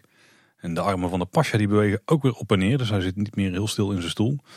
En uh, ook nog een projectie fix, namelijk uh, de bladerdekprojectie, die werkt weer. En ook de projectie van de verboden stad, oh, gelukkig, die werkt ook weer. Ja, eh, wel valt nog op dat er eh, nog één boot uit de trek is. Die mist nog. Daar hebben we weer uh, die, ja wat is dat? De banaan vaart daar rond. De bananenboot. Um, en tijdens het onderhoud waren er heel wat hoogwerkers te zien die, die de minaretten en ook de zijgevels aan het water aan het inspecteren waren. Ik hoopte dat ze ook de koepels op het dak van de Fata Morgana een keer goed schoon zouden maken en zouden schilderen. Maar dat is deze keer niet gebeurd. Is wel, wel hard nodig. Maar goed, je kan niet alles hebben. Ja, er is nog een element van Vader Morgana wat op zich wel wat uh, ten van keer kan gebruiken. De meanderingen. En uh, de webcare die gaf uh, in een, een achterloos antwoord op een vraag van een bezoeker aan dat de meandering ook later dit jaar nog een onderhoudsbeurt krijgt. Later dit jaar nog? Nou nou. het, het regent goed nieuws. Nou, het volgende punt in iets minder. Max en Moritz, er zijn namelijk nog steeds problemen. En die lijkt je met de constructie te maken te hebben. De attractie stond namelijk een paar dagen stil. Hij sloot op 20 september en opende weer op 23 september. En in de tussentijd zijn er inspecties uitgevoerd. Het overal is nog niet verholpen, zegt de Efteling, maar ze vinden het wel verantwoord om de attractie weer te openen. Ze hebben daarvoor ook overleg gehad met uh, Mack Rides. En later zal de attractie voor een langere tijd dicht moeten, zodat de reparatie daadwerkelijk kan plaatsvinden. Maar die exacte data daarvoor zijn nog niet bekend. Toch, toch weer problemen met uh, haarscheurtjes in de baan dan? Ja, ja, ja, zoiets zal het dan moeten zijn, toch? Zeker als ze een baaninspectie hebben gedaan, dan moet het wel eh, daarmee te maken hebben. Ja, en wat er tussendoor ook nog steeds blijft voorkomen zijn wat kleine storingjes. Hè. Zoals een trein die je vaak doorschiet in het station of net iets te ver doorrijdt. En, en dat we af en toe zien dat Max Morris maar met één trein rijdt. Ja, dat zal dan denk ik eh, daarmee te maken hebben. Want eh, ik heb er een paar keer bij gestaan dat dit gebeurde. Dan schiet volgens mij de Moritz-trein net iets te ver door. Ja, en dan moet ze beide zijn. Ik heb beide zien gebeuren. Oké. En dan moeten ze de attractie op de handbediening zetten en dan langzaam maar zeker die trein weer naar achteren laten rijden. Want anders gaan de, de beugels niet open en de poortjes niet open. Dus dat is redelijk irritant. Vraag me trouwens wel naar af wat er met de goede naam van eh, het uh, Mac-product uh, aan de hand is. Toch aardig wat, wat problemen bij Max en Moritz. En dat voor zo'n zo'n nieuwe baan en ook nou, toch best wel proven technology. Nou ja, bij Sirocco zitten we met die, die hekjes in de scheepjes die dan met een, met een spin moeten worden vastgezet. Ze vallen toch een klein beetje door de mand hier. De buren bij Max van Moritz, vrouw Kuchen en ook de burgerbakkerij, die eh, krijgen een flinke schilderbeurt. En daar zijn ook op dit moment alle borden weggehaald. Dus uh, heel benieuwd hoe die terugkomen. En Ruigrijk maar een klein updateje. En eigenlijk ook echt aan de rand van Ruigrijk. Ja, ook in, uh, in Ruigrijk zijn ze lekker met uh, de kwast bezig. Het zal uh, draak niet zijn dan. daar wordt de yoghurtbar van een bron 1898 helemaal opgeknapt. Had hij ook wel, wel echt nodig. En ik zag ook wel wat schilderwerk bij de Game Gallery. Ja, dan door naar het, het Reisrijk. Daar heeft natuurlijk flink wat onderhoud plaatsgevonden aan de gondoletta. En eh, in de nieuwe Inham, in het eh, zuidelijke Gondoletta-eiland, is ook een klein eh, eilandje ontstaan nu in ondiep water. En waarschijnlijk wordt dat een paaiplek voor vissen of een broedplaats voor watervogels. Een paaiplek. Ja. Dan kunnen ze een beetje geld toestoppen dat ze het gunstig met jou voor hebben. Of Moet ik jou nou seksuele voorlichting op zijn vis gaan geven, Paul? heet dat paaien? Ja. Oh, oké. Weer wel geleerd. Maar goed, in ieder geval lijkt het er dus op dat, eh, dat al die kap- en graafwerkzaamheden op dat eiland dus eh, ook een, eh, een ecologische achtergrond hebben. Wat wel nog opvallend is, is dat er nu stiekem wel heel weinig naaldbomen over zijn op dat, eh, dat eiland. Eh, zeker op de plek waar ze, waar ze natuurlijk flink aan het eh, verbouwen zijn geweest. Je kunt nu namelijk zo vanaf de spiegelaan eh, het Ruigrijk inkijken. Dat is ook wel even wennen. Ja, er zullen nog wel wat passages tussen groeien die dat eh, gaan voorkomen in de toekomst. Laten we het hopen inderdaad. Wel, wel goed nieuws trouwens. De, de vis die natuurlijk verderop in, eh, in de vijver ligt en eh, die zijn rondjes draait en af en toe boven komt. Die werkt eindelijk weer. Lange tijd stuk geweest. En eh, ook het terras van uh, Token Pagode aan de Gondoletta vijver krijgt inmiddels een welverdiende schilderbeurt. De Wargepel hebben natuurlijk in de afgelopen weken, slechts maanden gezien dat daar wat problemen waren met die ondergrond. Daar was Archipel een onderhoud geweest van maandag 26 september tot en met vrijdag 7 oktober. En eh, daarbij zijn grote stukken van die ondergrond die zijn verwijderd. Dus van het eh, zachte deel zeg maar en opnieuw aangebracht of plaatselijk gerepareerd. Ik ben heel benieuwd hoe dat gaat houden in de praktijk straks. Ja, ik ben benieuwd of ze nou een ander procedé hebben gebruikt of zo. eh, wat, wat wel tegen water en chloor kan. Ja, en hele delen zijn natuurlijk nog steeds wel van het oude materiaal. Dus gaat dat dan ook een keer daar allemaal gebeuren? Nou, dat is nog afwachten. Het zal in ieder geval een garantieklus zijn geweest. Nou, het zal niemand verbazen dat we nog steeds geen bankjes hebben gezien. Maar wel andere stukken nieuw hout. Want ze hebben een extra stuk vlonder aangebracht. eh, want je had daar een wat verhoogde vlonder aan de linkerkant van het eh, gebied. Nou, daar gingen heel veel mensen op zitten. Ervoor zorgen dat het stukje daarvoor echt compleet werd vertrapt. Het, eh, Ja. ja. het was ook een zandstrookje in de praktijk dus. Eh, dat hebben ze nu dus ook helemaal verhard met hout. Waardoor je ja, geen vertrapt stuk zand meer hebt daar. Nee, je hebt eigenlijk een soort voetenplankje of zo. Ja, nou op zich wel gunstig. Maar het is nog steeds geen echt bankje. En mensen gaan er nog steeds gewoon op zitten. Dus ja. Ja, en eigenlijk eh, waren zo'n beetje alle plantsoentjes eh, in Archipel die niet omheind waren met, eh, met die, die bamboehekjes, die waren inmiddels wel, wel vertrapt. En dat hebben ze nu opgelost door daar houtsnippers in te gooien. Dan naar Marenrijk, Tim. Ja, bij het diorama is inmiddels één van de twee radarboten terug. Maar er staat tegenover dat het, het klokje in de kerktoren op de kop van de kast dat die, weg is. Hopelijk eh, wordt die gerepareerd. Door een horlogemaker dan denk ik. ja, dat moet wel ja. Ja. Het zou me niks verbazen als het überhaupt gewoon een horloge is. Inderdaad, ja. ja. Dan ook volop onderhoud eh, op het Anton Pieckplein en de omgeving daaromheen. De dorpspomp met erop eh, de drinkenbroer, die is vernieuwd. Er zit nieuw hout tegenaan en dat is ook netjes geschilderd met piekblauw en nat in nat. Nou, heb je de aflevering over thematisering geluisterd, dan weet je nu precies wat het is. Ziet er eh, nog wel eh, vrij nieuw uit, moet ik zeggen. Alsof het zo eh, uit de bouwmarkt komt, dus dat moet nog een beetje verweren. Ze hebben ook al het metaalwerk opgeknapt en geschilderd. Zowel de, de tuit van de pomp als ook het, het roostertje daaronder. Alleen de drinkenbroer zelf is nu weg. Er steken alleen nog een paar grote bouten uit aan de bovenkant.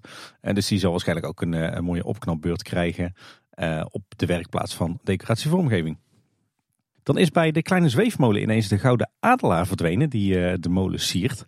Dat zou natuurlijk kunnen duiden op eh, een grote onderhoudsklus. Maar inmiddels zijn er toch sterke geruchten dat de kleine zweefmolen deze eh, komende winter dezelfde behandeling gaat krijgen als de grote zweefmolen. Eh, de grote zweef is natuurlijk volgens mij twee jaar geleden volledig vervangen door een gloednieuwe zweefmolen. Die er wel identiek hetzelfde uitzag als, als de oude grote zweef. Nou, dat zou nu dus mogelijk ook gaan gebeuren met de kleine zweef. Die wordt dan volledig vervangen door een moderne replica. Maar die zou volledig uitgevoerd worden volgens het originele ontwerp van Anton Pieck. En op eh Eftepedia kan je eh, een aantal tekeningen van Pieck zien. En ik moet zeggen, die ziet er toch eh, een stuk rijkelijker en fraaier gedecoreerd uit dan hoe de kleine zweef er nu bij staat in de Efteling. Hmm, interessant. Dus dat is veelbelovend. Het zou trouwens worden uitgevoerd door diezelfde firma als die het ook bij de grote zweef heeft gedaan. De firma Wood Design. Klinkt heel hip. Maar het is eigenlijk een, een familiebedrijfje wat ook weer eh, verbanden heeft met eh, de families Vermolen en Giezen. Die we natuurlijk ook kennen van de Vermolenmolen en de schilderijen in eh, de, het Carouselpaleis. En die hebben natuurlijk ook prachtig werk afgeleverd bij de grote zweef. Dus ik heb daar wel vertrouwen in. En dat moet ook wel, want de kleine zweef is stiekem een van de alleroudste elementen in de Efteling. Ben jij daar een aflevering aan het teasen, Tim? Ja. En daar hoef je niet eens heel lang op te wachten als luisteraar. Hey, als we het dan toch over de familie Vermolen hebben. eh, er wordt trouwens ook gewerkt aan een Vermolenmolen. Wat eh, technisch onderhoud en ook eh, de wachtrijhekjes worden geschilderd. En, en naast de Anton Pieckmolen staat een grote eik. En dan was heel het straatwerk één grote rommel. Ik was bang, ik denk nou dan gaat die boom sneuvelen. Maar wat ze heel goed hebben gedaan is dat ze het straatwerk opnieuw hebben aangelegd. Maar dan een stuk hoger, zodat nou, die boom er eigenlijk ongeschonden is blijven staan. Heel goed dat ook de bestaande bomen de nodige tender, lof en care krijgen. De Villa Volta die is eh, ook in onderhoud geweest van 10 tot en met 14 oktober. Ja, dat is te kort om eh, de punten voor de glazen bol bij mij binnen te tikken. er zijn vooral werkzaamheden geweest aan het dak. En eh, heel bijzonder, de witte dame is van het dak afgetakeld. Ja, dat waren spectaculaire beelden. En het is ook een vrij makkelijk demontabel element, blijkbaar. Ik dacht dat is helemaal geïntegreerd, maar daar schuiven ze zo een beetje naar achteren en dan tillen ze het er af en nu geel. Vier moertjes losdraaien en eh hangt in de kraan. Hebben ze slim gemaakt. Ja. Maar misschien het aller, aller, allergrootste nieuws, Tim. Voor jou wel. In de meandering, dat was natuurlijk die enorm smerige wand daar. eh, eigenlijk de wand gewoon van de villa zelf. Die helemaal zwart was van eh, de mensen die daar tegenaan hebben staan hangen. Die is gesausd en ingeschaduwd. En het houtwerk is ook nog eens gelakt. Dus ziet er weer tip-top uit. Ja, en het eh, dak krijgt eh, volledig nieuwe bitumineze dakbedekking. Bitumen, de bitumen zit ook in asfalt. En in eh, dakbedekking. Nou, nou hier gaan heel wereld voor open. Ja. Ja, nou goed nieuws over de stoomtrein. Want eh, ja, lange tijd hebben we maar één lok gehad die zijn rondjes reed in de Efteling. Namelijk eh, Moortje. En dat was nog best wel eh, lastig. Want zo'n stoomlok heeft ook iedere dag weer enige tijd nodig om af te koelen. Maar inmiddels heeft Moortje weer gezelschap gekregen van Treintje. Want het treintje rijdt eindelijk weer sinds eh, 11 oktober. Alleen Aagje moeten we nog steeds missen, jammer genoeg. Daar moeten we binnenkort maar eens een navraag over doen wat daar nou precies mee aan de hand is. Ving er trouwens ook wel een eh, gerucht op dat er inderdaad roetveegpietjes terug zouden komen op eh, station Marenrijk. Dus eh, daar halen we een puntje voor de glazen bol mee binnen. Nou, waarschijnlijk is het niet voldoende. We moeten het zien. ja, precies. Hey, ook nog een mooie afgeronde klus in het Lavelaar. Want daar is nu eindelijk ook het waterrad van Los Brouwhuis teruggeplaatst. En ook al die terracotta potten aan touwtjes zijn teruggehangen. Zowel het rad als de kruiken die bewegen weer netjes. Nu wel op de juiste snelheid en niet veel te snel zoals eerder het geval was. En ja, die hele mechaniek is eh, helemaal vernieuwd. Hè? Dus dat ziet er allemaal prachtig uit. Dan nog even door naar het Sprookjesbos. Eh, opvallend, op eh, heel wat plekken zijn daar insectenhotels opgehangen in de bomen. Ja, dat is dan woonruimte voor de insecten. Maar veel belangrijker misschien. Er is natuurlijk ook leegstaande woonruimte voor de kabouters. Het Ja. paddenstoelenparcours. En de Efteling Webcare heeft er ook eh, vrij achterloos even een opmerking de wereld ingeslingerd. Dat ook dit aangepakt gaat worden. Maar dat de planning daarvoor nog niet bekend is. Nou ja, we kunnen pas klappen Tim als het voor 1 oktober bekend is. Want dat is dan eh, ook weer een puntje. Maar we hebben wel nu de bevestiging dat het wordt aangepakt. Heel goed. Dat het op de radar staat in ieder geval nog steeds. Ja, ja, ja. Dan nog iets opvallends bij eh, de papegaai. Die heeft natuurlijk eerder dit jaar groot onderhoud gekregen. En het viel me nou op dat eh, de, de, de tak waar de papegaai op zit, die is natuurlijk van polyester gemaakt. En die bestaat blijkbaar uit meerdere eh, delen. Alleen, die hebben ze nou zo teruggeplaatst dat er een, een, een gat zit tussen twee delen. Waardoor het lijkt alsof het bovenste deel van de tak waar de papegaai op zit, een beetje in het luchtledige zweeft. Dus Ja, Of de papegaai heeft hem vast en hij tilt hem een beetje omhoog. het, terwijl dat hij vliegt zonder zijn vleugels te slaan. Nou, het is een momentopname. Precies punt even dat de vleugels dicht bij zijn lichaam zitten. En dat het net lijkt dat hij stil zit op de... Nee, dat is een heel slecht verhaal. Ja, ik weet het ook niet. mist, mist een stukje tak. Of ze moeten gewoon even iets dichter tegen elkaar worden gezet. Raponje is in onderhoud. Eh, de toren die staat eh, inmiddels volledig in de stijgers. Helemaal dichtgemaakt met, eh, met blauwe doeken. Ehm, om die stijger neer te zetten hebben ze trouwens de vijver gevuld met, eh, met zand. Want ja, anders kun je die stijger nergens kwijt. En ik was heel erg benieuwd van hoezo staat die toren ineens eh, helemaal in de stijgers. Want zo slecht is het eh, schilderwerk of het stukwerk toch niet. Maar het grappige is wat er op dit moment vooral, of eigenlijk alleen maar gebeurt, is dat ze de, de tak, de polyester tak die tegen de toren aan zit, dat ze die opnieuw aan het polyesteren zijn.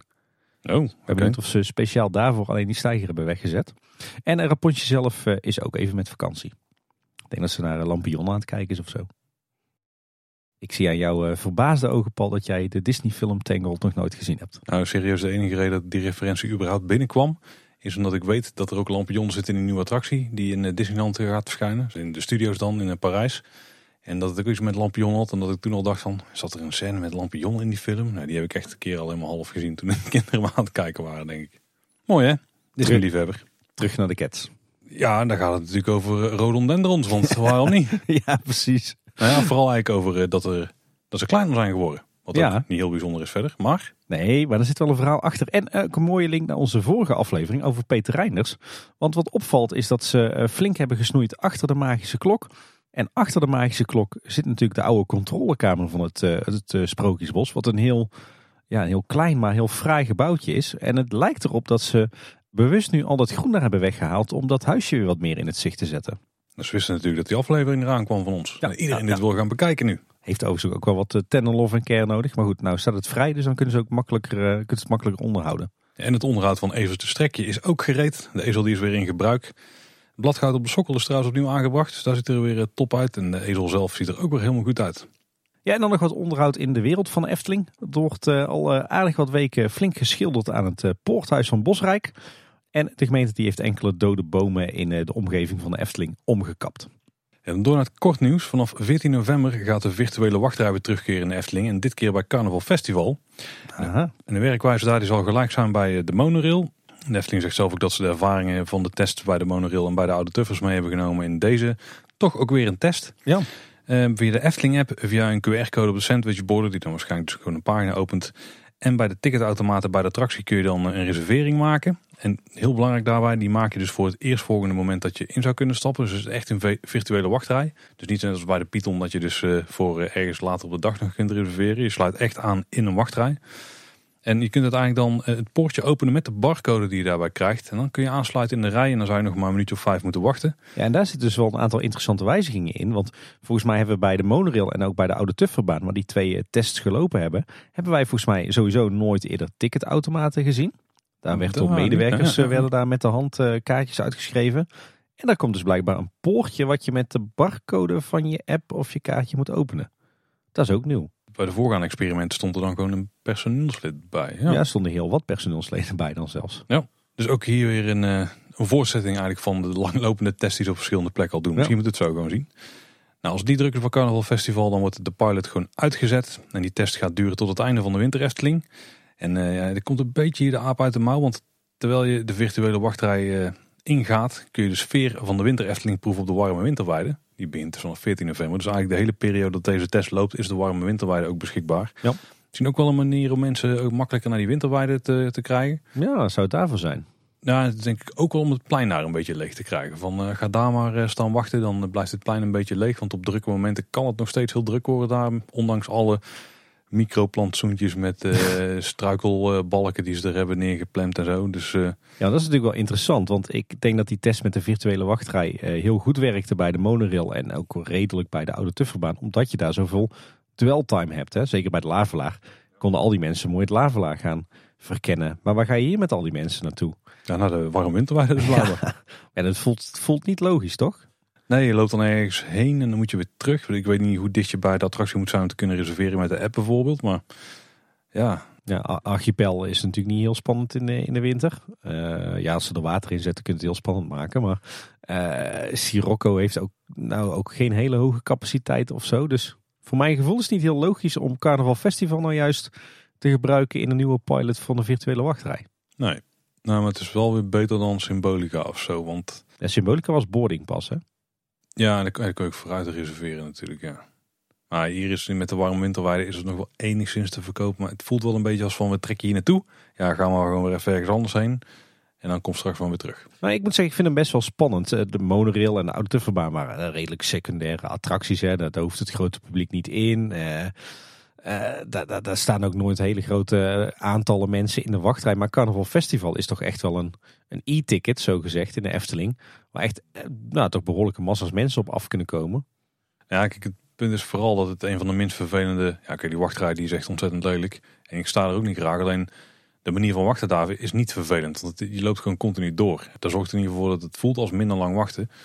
Dus ja, kijk, als je hier dingen wil veranderen... dan, dan zou je ook misschien kunnen denken aan we hebben nog maar een klein stukje meandering nodig. Dus bijvoorbeeld het linkerdeel van de wachtrij ruimen leeg. Dan maken we een speelruimte van of weet ik veel wel. Of misschien is het wel een opmars naar die Joki speelhal. Ja, die we helemaal niet als gerucht hebben gehoord. Maar waar we het zelf al vaak wat over hebben gehad. Of weet ik veel wat. Want je hebt er wel uh, bijvoorbeeld bij um, die Dumbo-modus volgens mij in de Magic Kingdom in Orlando. Dat je daar... Ja, dan krijg je volgens mij, net als dat je bij je restaurant zo'n piepel meekrijgt, weet je wel, als je eten klaar is. Dan krijg je volgens mij een polsbandje of iets mee. Of in ieder geval iets waardoor je weet van nu mag jij bij de volgende rit mag je mee. En de kinderen die hebben dan gewoon een eh, overdekte speeltuin. Dan kunnen ze zich helemaal uh, vermaken. En zodra je dan moet instappen, nou, dan haal je kinderen erbij. En dan ga je in de laatste stukje rij staan. Dan kun je instappen. Daar zou gezien de doelgroep hier op zich wel passen. Maar ja, nogmaals, de wachtrij hier was niet zo heel vervelend qua doorloop. Nee. Dus ja, ja, nou, het is een experiment. Hè, dus Ik vraag me af of dit goed gaat met, met het grote aanbod. En Carnaval Festival is natuurlijk een heel laagdrempelige attractie. Gaan al die mensen dit snappen? Is er voldoende plek om al die mensen kwijt te kunnen terwijl ze in de virtuele wachtrij staan? Ik, eh, kijk, in de basis, het. in de basis is het concept natuurlijk super simpel. Want dat is gewoon, je hoeft niet fysiek in de rij te gaan staan. Je reserveert een plekje in die rij. En zodra je echt in mag stappen, dan claim je je plekje waar je dus in had gestaan. En dan, dan stap je binnen een paar minuten in. Maar ja, om een of andere reden valt het kwartje toch niet bij heel veel mensen dat dat het idee is.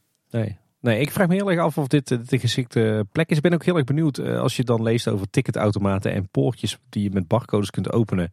Dan denk ik, ze willen dit gaan doen zonder extra personeel.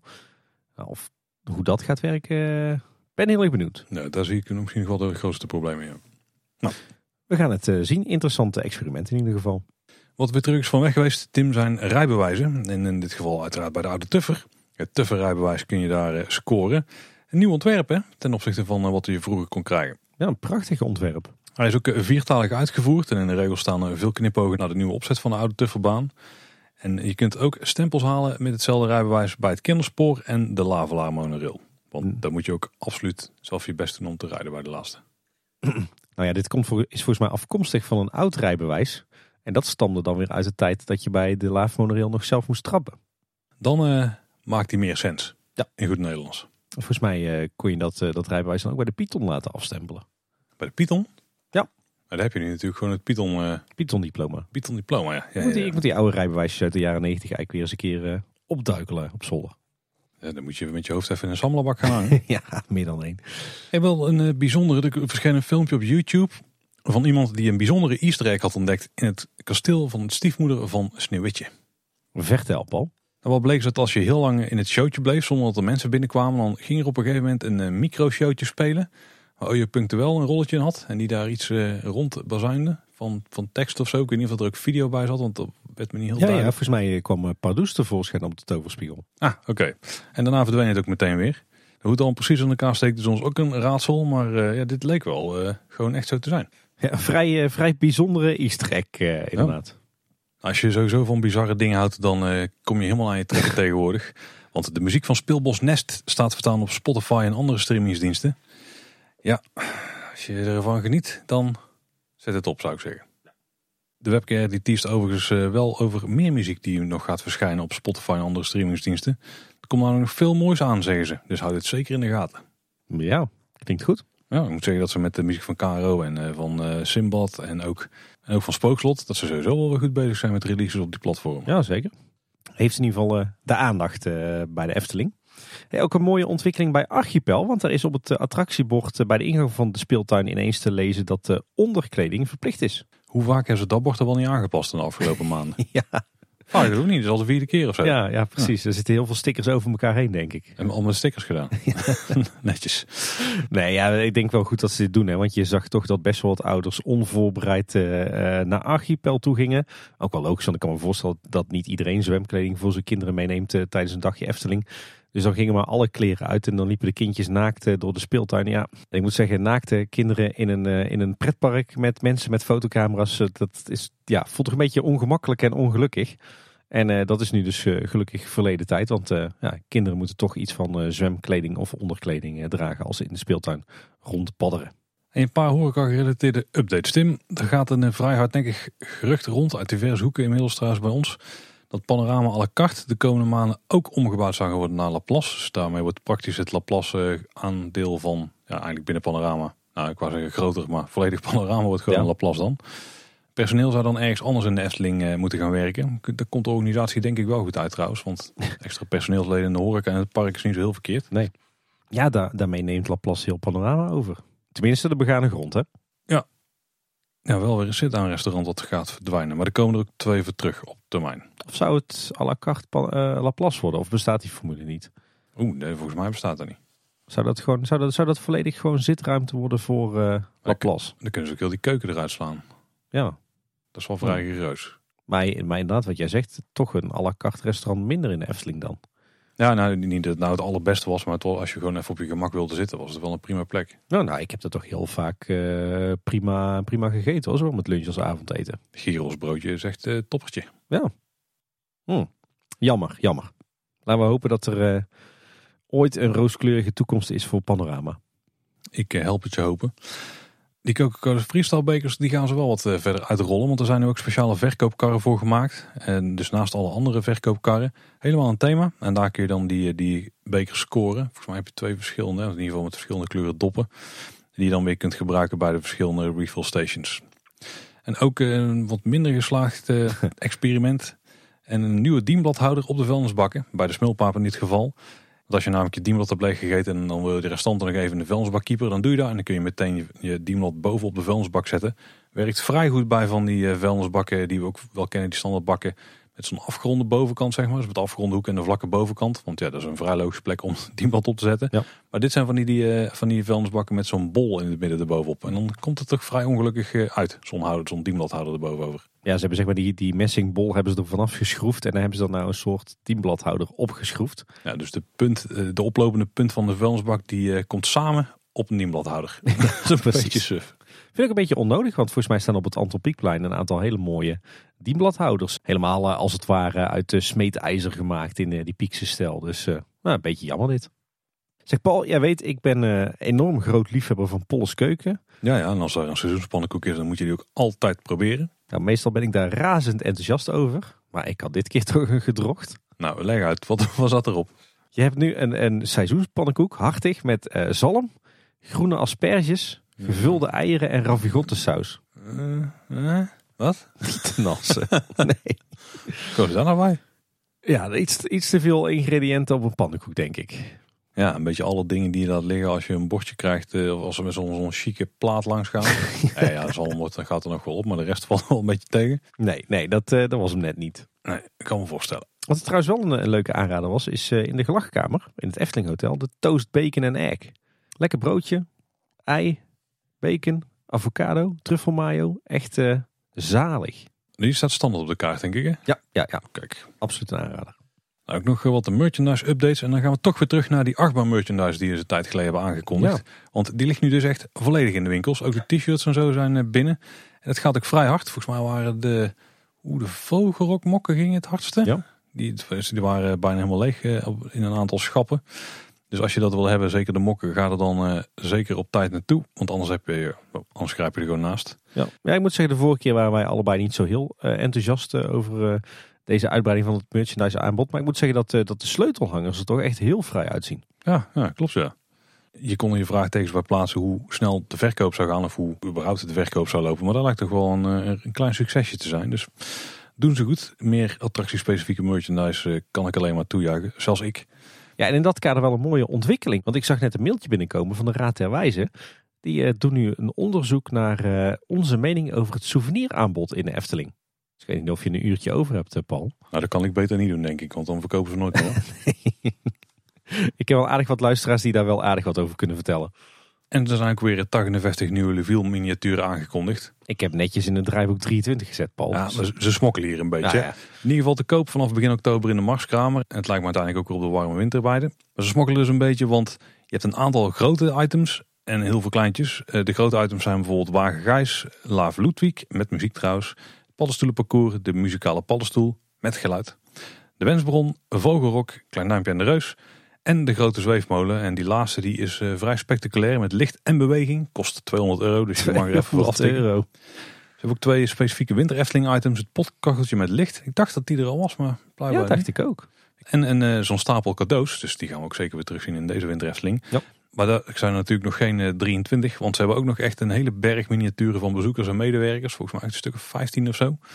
Dus uh, als je een dorp hebt, een kerstdorp thuis. Nou, je kunt sowieso heel je portemonnee erop kapot slaan dit jaar. Maar je kunt er ook wel leven in brengen met al die popjes. Want Ja. het voegt wel wat toe aan het geheel. Ik uh, wacht weer op de memes met alle bekende Efteling-fans en Efteling-medewerkers die als poppetjes zijn uitgevoerd. Ik mis nog steeds Henk. Ja. Ja, en dan nog wat, uh, wat entertainment nieuws. Want nieuw in de herfstvakantie is een nieuwe act bij Fabula. Want rondom Fabula kom je vanaf 15 oktober een nieuwe bewoner tegen. Namelijk de eekhoorn, die we natuurlijk ook kennen uit de film. En de eekhoorn die gaat vertellen over haar avonturen met de beer. En omdat ze zo nieuwsgierig is, ze de gasten in de wachtrij ook allerlei vragen stellen. Dit klinkt wel eh, aardig wachtrij entertainment. Ja, en, en ook weer nieuw. Uh, naast al het uh, nieuwe entertainment dat we in de winter Efteling gaan, uh, gaan meemaken, is toch tof dat ze daar aardig wat nieuwe acts aan het ontwikkelen zijn nu. overigens ook goed om te weten is dat in de herfstvakantie ook vrouw Smetteling en Becker Krumel terugkeren. Naast natuurlijk al het, standaard entertainment aanbod dat we gewoon jaar rond in het park vinden. En er waren ook nog wat interessante vacatures die we even willen uitlichten vanwege de informatie die daar mee ontsloten wordt. Er stonden er overigens 42 op het hoogtepunt open. Is ja. zat. Voorbereiding voor de winter? Ja, ik denk het. Ik schrok ervan, want de laatste tijd eh, stond er helemaal niet meer, zoveel, uh, niet meer zo gek veel open. Maar nu ineens toch weer een berg vacatures op alle mogelijke vlakken. Ja, zoals een evenementmanager, wel opvallend, want ja, de evenementafdeling die bestaat niet meer, hè, zoals we weten. Ik maak hier echt quotes van, er vinden nog redelijk wel evenementen plaats. Maar ja, dus we zoeken dus iemand die die evenementen gaat uh, organiseren, plannen en verkopen. Ja, dit klinkt mij toch heel erg als een evenementenafdeling uh, ja. personeelslid, maar ja, het zal wel. Ja, en je, en je, moet je dan eigenlijk met alles wat daar gewoon uh, bij komt kijken.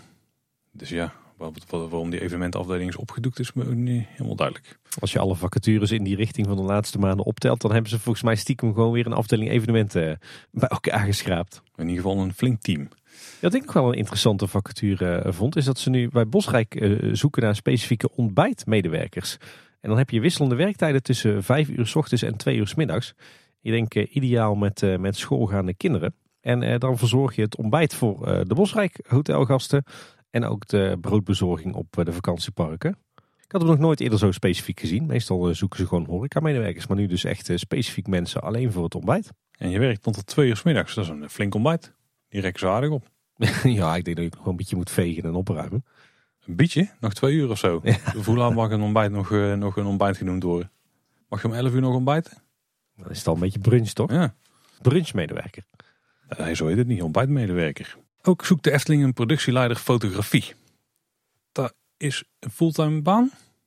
32 uur. 32 uur, ja? Ik noem dat fulltime, want ik werk zelf ook 32 uur. Dus. Maar gaan ze dan zoveel fotografieprojecten doen als ze daar een productieleider voor nodig hebben van de Efteling zelf? Ja, nou, wat doet die productieleider nou? Die draagt zorg voor het voorbereiden, het produceren en het begeleiden van alle commerciële fotografiecontent binnen en buiten de wereld van de Efteling. Uh, die wordt ingezet in uitingen ten behoeve van effectieve verkoop en marktbewerking. is, ja, dat is een mooie beschrijving. Uh, en daarnaast uh, initieer je zelf creatieve nieuwe invalshoeken. ook ben je verantwoordelijk voor het selecteren van de juiste fotografen om producties tot een succes te maken. En je bent als productieleider verantwoordelijk voor het hele proces. Dus ja, volgens mij stuur je eigenlijk gewoon de fotografen aan die worden ingehuurd tot de Efteling. Blijkbaar is dat, zit daar veel werk in. Ja, als je daar 32 uur per week mee kunt vullen, dan uh, blijkbaar wel. Ja. Eerder hadden we al gemeld dat de Efteling ook wat dingen ging uh, doen rondom Glow in Eindhoven. Dan weten we daar iets meer details over. De Efteling werkte namelijk voor uh, in opdracht van ASML, dat is de hoofdsponsor van Glow. En Sander de Bruin die zou daarvoor een ontwerp hebben gemaakt. Butterfly Bridge heet het. En dat kun je gaan aanschouwen op de, de Markt, de Heuvelgalerij en Eindhoven Airport. Dus ja, ga dat zien, ga dat zien. Ga je daar naartoe, Paul? Nee, ik, wilde wel ieder jaar eigenlijk gaan kijken, maar... het komt er nooit van. Ja, het is natuurlijk voor een groot deel gewoon door de week. En dan is het uh, vrij onhandig voor ons om uh, die kant op te gaan. Zeker met de kinderen. En uh, oh, af en toe een opnametje doen of zo, weet je wel. Een editje wegleggen. Ja, precies. Voor een, een podcast. Ja, zo maar wat te noemen. Dus eigenlijk komt het er nooit van. Want de weekenden in die tijd zit ook altijd vrij vol. Ja, ik ben een paar keer bij Klo geweest. Maar nu inderdaad met kleine kinderen is het even niet handig. En voor de sportief aangelegde luisteraars van ons op zaterdag 17 december vindt de vijfde editie van de Villa Pardoes Winterrun plaats. Als je daarvoor wil inschrijven of je wil meer informatie hebben, dan kun je naar winterrun.voorvillapardoes.nl Of naar onze show notes. Of naar onze show notes, die weet je waarschijnlijk ook wel te vinden. Kun je trouwens tegenwoordig ook in je podcast app zelf checken. Hoef je niet meer voor naar de website toe zelf. Met dank aan de luisteraar trouwens, die ons daarop wees. Zeg Paul, dan uh, rennen we door naar ons blokje uit de periferie. En dan beginnen we uh, meteen met uh, nieuws over verblijfsaccommodatie. Want uh, Kaatsheuvel krijgt weer een nieuw hotel bij. De Slapende Hollander. Dat hotel dat, is gelegen op, op de hoek van de Heikant, de Van Heestwijkstraat en de Gasthuisstraat. Ik zou zeggen, pak Google Maps er even bij. Dus nog veel dichter bij de Efteling dan bijvoorbeeld het, het Guesthouse Hotel. Want als ik het goed begrijp is dat dus het pand waar vroeger de Lakai in zat. Wat al een hotel was met de restauranten erbij. Ik wel eens gegeten heel lang geleden. Dat was, er was zo'n restaurant. Dat was en een steakhouse en een pannenkoekenrestaurant en uh, tapwas. En die hadden alles volgens mij. Ja, als de, de menukaart 6 A4 bes, uh, beslaat dan weet je al dat je het niet moet zijn eigenlijk. Dat, dat was inderdaad het geval daar. Hè? ja. We gaan starten met zeven hotelkamers. Variërend van 2 tot 8 personen. Focus daar ligt heel erg op digitalisering. Dus ook hier gaan ze, nou, het, het geen poortje met een uh, barcode die je moet scannen denk ik. Maar je zou dus wel zelf check-in moeten doen en uh, digitale toegangscodes kunnen gaan gebruiken. Ik denk dat ze dus wel fancy sloten daar op de deuren gaan zetten. Ja, jij zei al, dit was van oudsher al een, al een hotelrestaurant, de Lakai.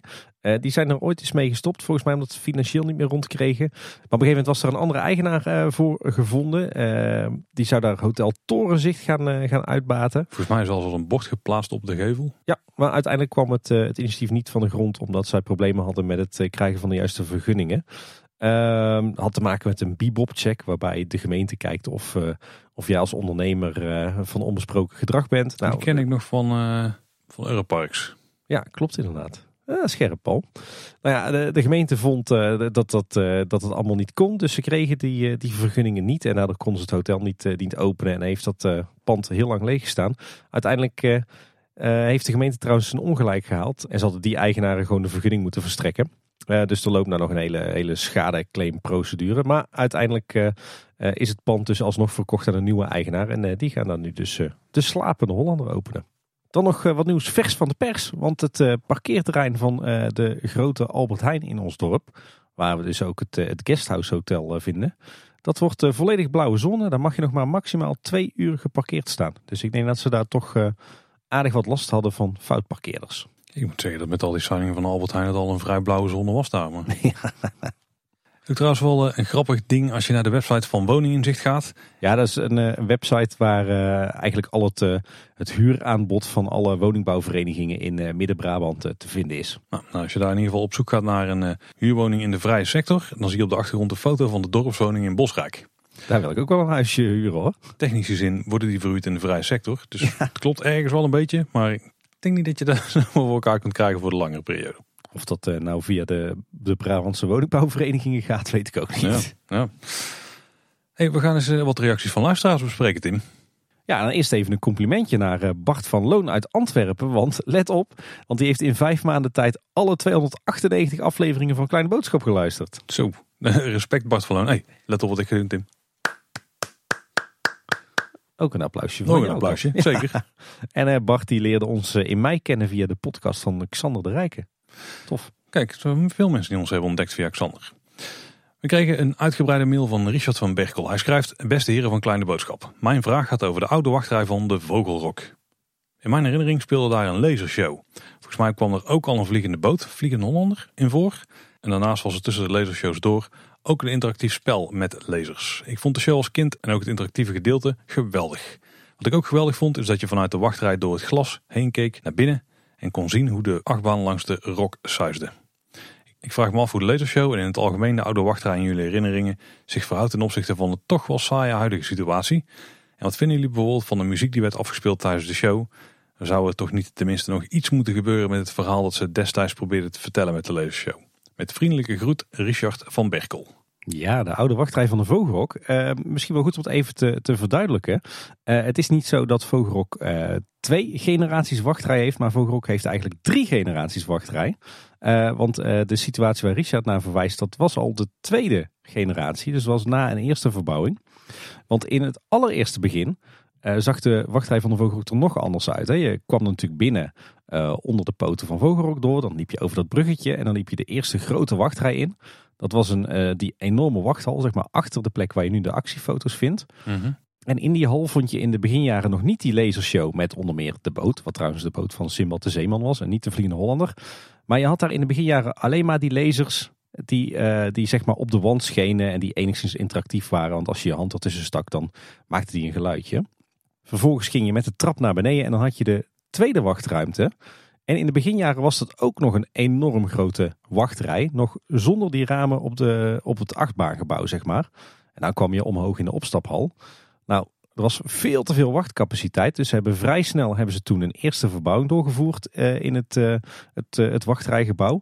Daarbij hebben ze inderdaad in de eerste wachtrij hebben ze die lasershow toegevoegd met de muziek van de Griekse componist Janni.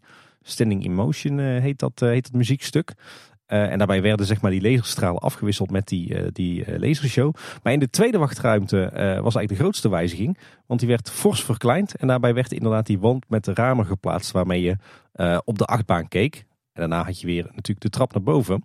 En uiteindelijk de huidige generatie wachtrij is de derde generatie.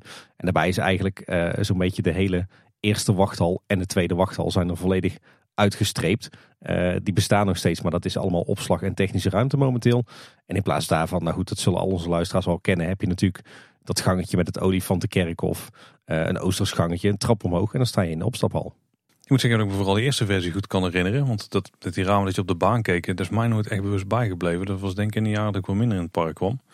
Maar die eerste versie kan ik me nog wel vrij goed herinneren. Ja, ik, weet ook dat die, ja, weet je wel, die gimmick met die, dat je die laserstralen zo kon uh, onderbreken. Dat was waarschijnlijk dan speelde er qua geluidjes af en zo. En een beetje moderne versie van de lachtrap eigenlijk. Of van, van de, de lotrap in de Lavelaar. Maar het was echt bizar hoe ongelooflijk veel wachtrijcapaciteit er toen was. Hè? Ja, ja, maar het, was, het waren wel ook echt van die varkensstallen verder hoor. Ah ja, voor, mijn gevoel meer echt van die, die industrieloodsen. Ja, nee, zo zag het er ook uit. Want ik herinner me, waren het ook metalen wanden of zo?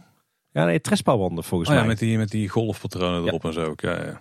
En dan had je ook gewoon van die witte vakjes zitten waar dan laserstralen op schenen. En die moest je dus onderbreken, want daar zat het lichtsensor achter. Ja, en een mooie gevlinderde betonvloer met al die wachtrijhekjes erop. En boven je het zwart plafond met alle techniek in beeld. Een mooi gevlinderde betonvloer. Ja, vind ik wel. El Chipo gevlinderde betonvloer. Mooi strak.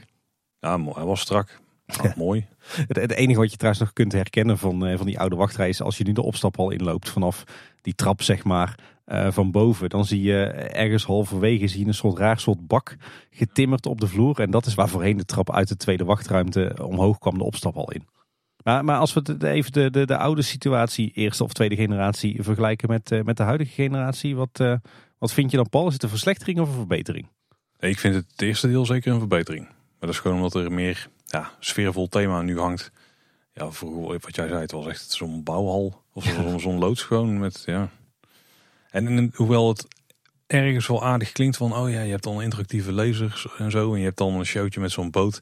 Stel je er allemaal niet heel veel bij voor hoor. Het was niet, ja. Het was echt een gimmick hè? Ja, ja, dat was het echt, ja. De lasers waren toen helemaal hip en happening, weet je wel. En lasershows bij, concerten zoals helemaal de bom.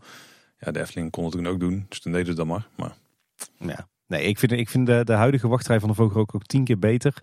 Maar het ook best wel mooi in thema. Een stukje storytelling. Ik vind die, uh, dat olifantenkerkhof vind ik echt super gaaf uitgevoerd.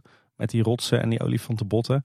Ja, de, de, de oude Vogelrookwachtrij, ja, dat was gewoon industrieloods. Ja, het enige wat, wat mij betreft nog, uh, nog echt Tennel of een kern nodig heeft... Uh, is de wachtruimte met de opstaphal. Dat is natuurlijk nog steeds die, die industrieloods.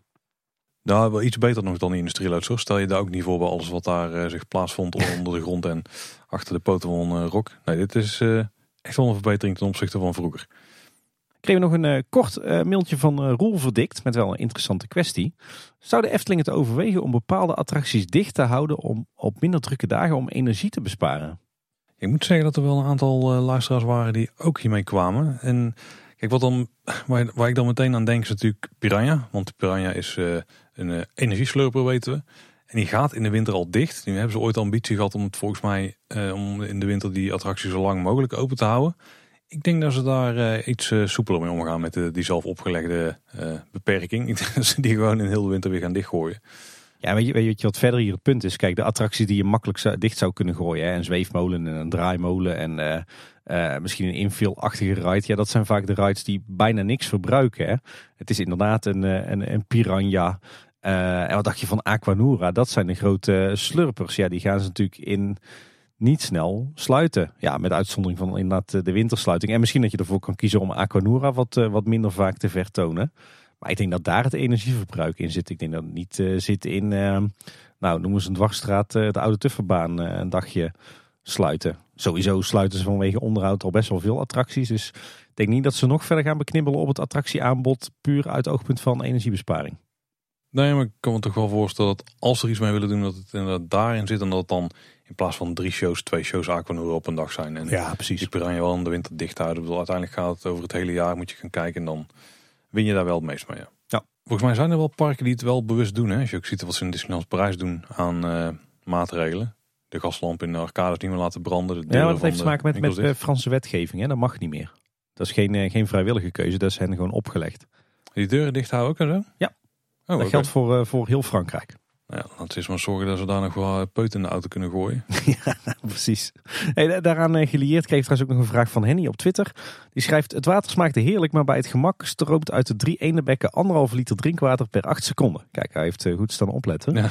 Dat is uh, ehm, 6750 liter van 10 tot 8. Dat is best wel drinkwaterverspilling eigenlijk, toch? Ja, nou, het is nog erger. Ik denk dat die ook al eh, ruim voor 10 uur aanstaan en ook pas ruim na 8 uur uitgaan. Maar dat is inderdaad, ja, ik weet niet. Het spoelt volgens mij gewoon direct het riool in. Dus, ja. Eh, en het is drinkwater inderdaad. Ja, je zou je kunnen voorstellen dat je hier op een gegeven moment iets van een bewegingssensor of zo uh, ophangt. Zodat uh, ja, je toch daar nog wat drinkwater kunt pakken. Maar alleen als er daadwerkelijk iemand bij dat bakje staat.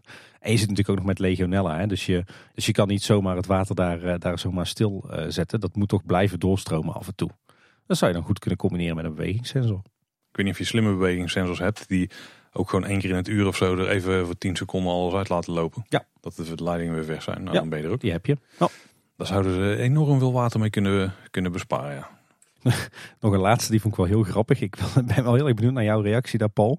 Mailtje van Alex, die schrijft... Uh, Hallo Tim en Paul, de pagode in de Efteling wordt vaak bestempeld als zijn een uitkijktoren. De Efteling zelf gebruikt deze term in hun teksten en ook Eftepedia en Loopings gebruiken deze benaming. Maar klopt deze naam wel? Is de pagode, en dus een Flying Island van Intamin als attractietype, een uitkijktoren te noemen? Mijn gevoel zegt van niet. Ik ben erg benieuwd wat jullie hierover kunnen melden. Alvast bedankt en nog veel succes met jullie fantastische podcast. Groeten van de luisteraar en fan van het eerste uur, Alex.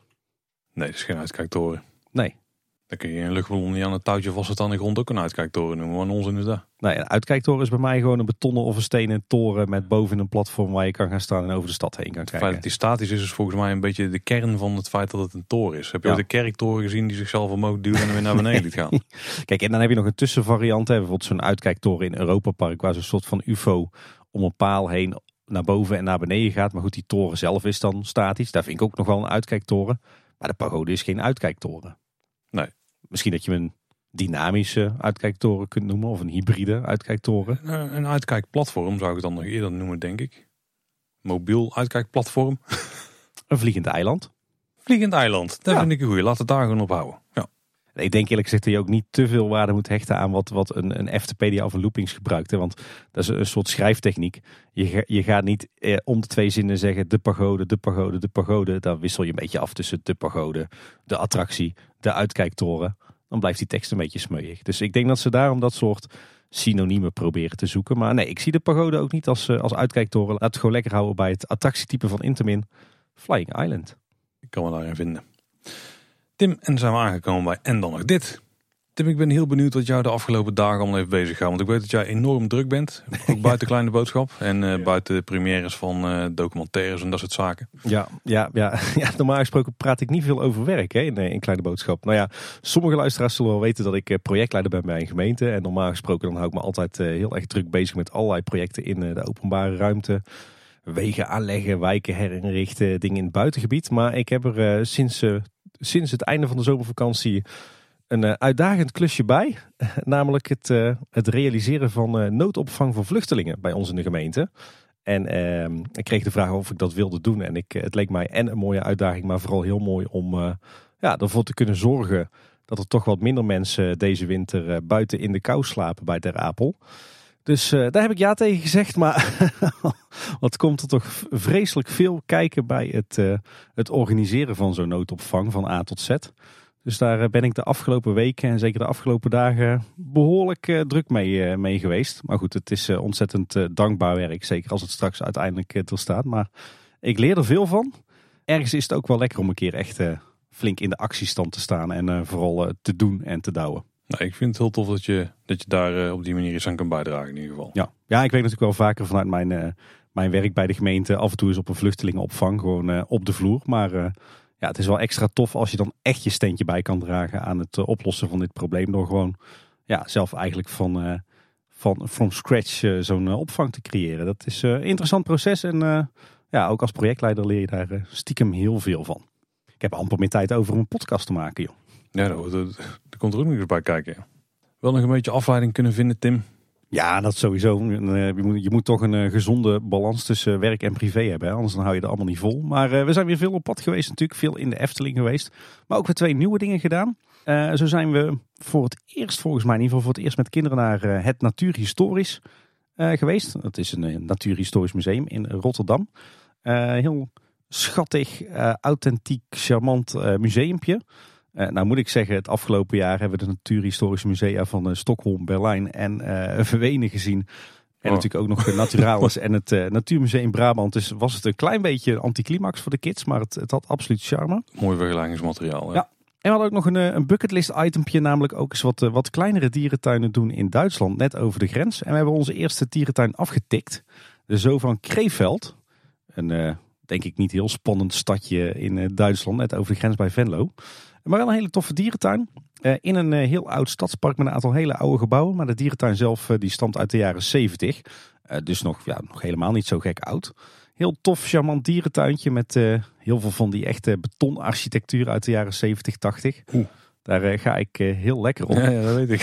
Wat ik met, wat ik met stadspretparken heb, heb ik ook met van die jaren 70 dierentuin nostalgie.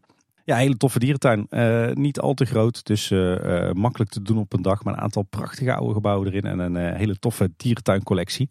Hoogtepunten voor de kinderen waren de, de twee sneeuwluipaardwelpjes die zich lieten zien. En ik vond het ook wel heel tof om een keer een boomkangeroe in werkelijkheid te zien. Maar een, ja, echt een hele authentieke, charmante Duitse dierentuin. Heerlijk. Er staat nog aardig wat op de verlanglijst voor de komende tijd.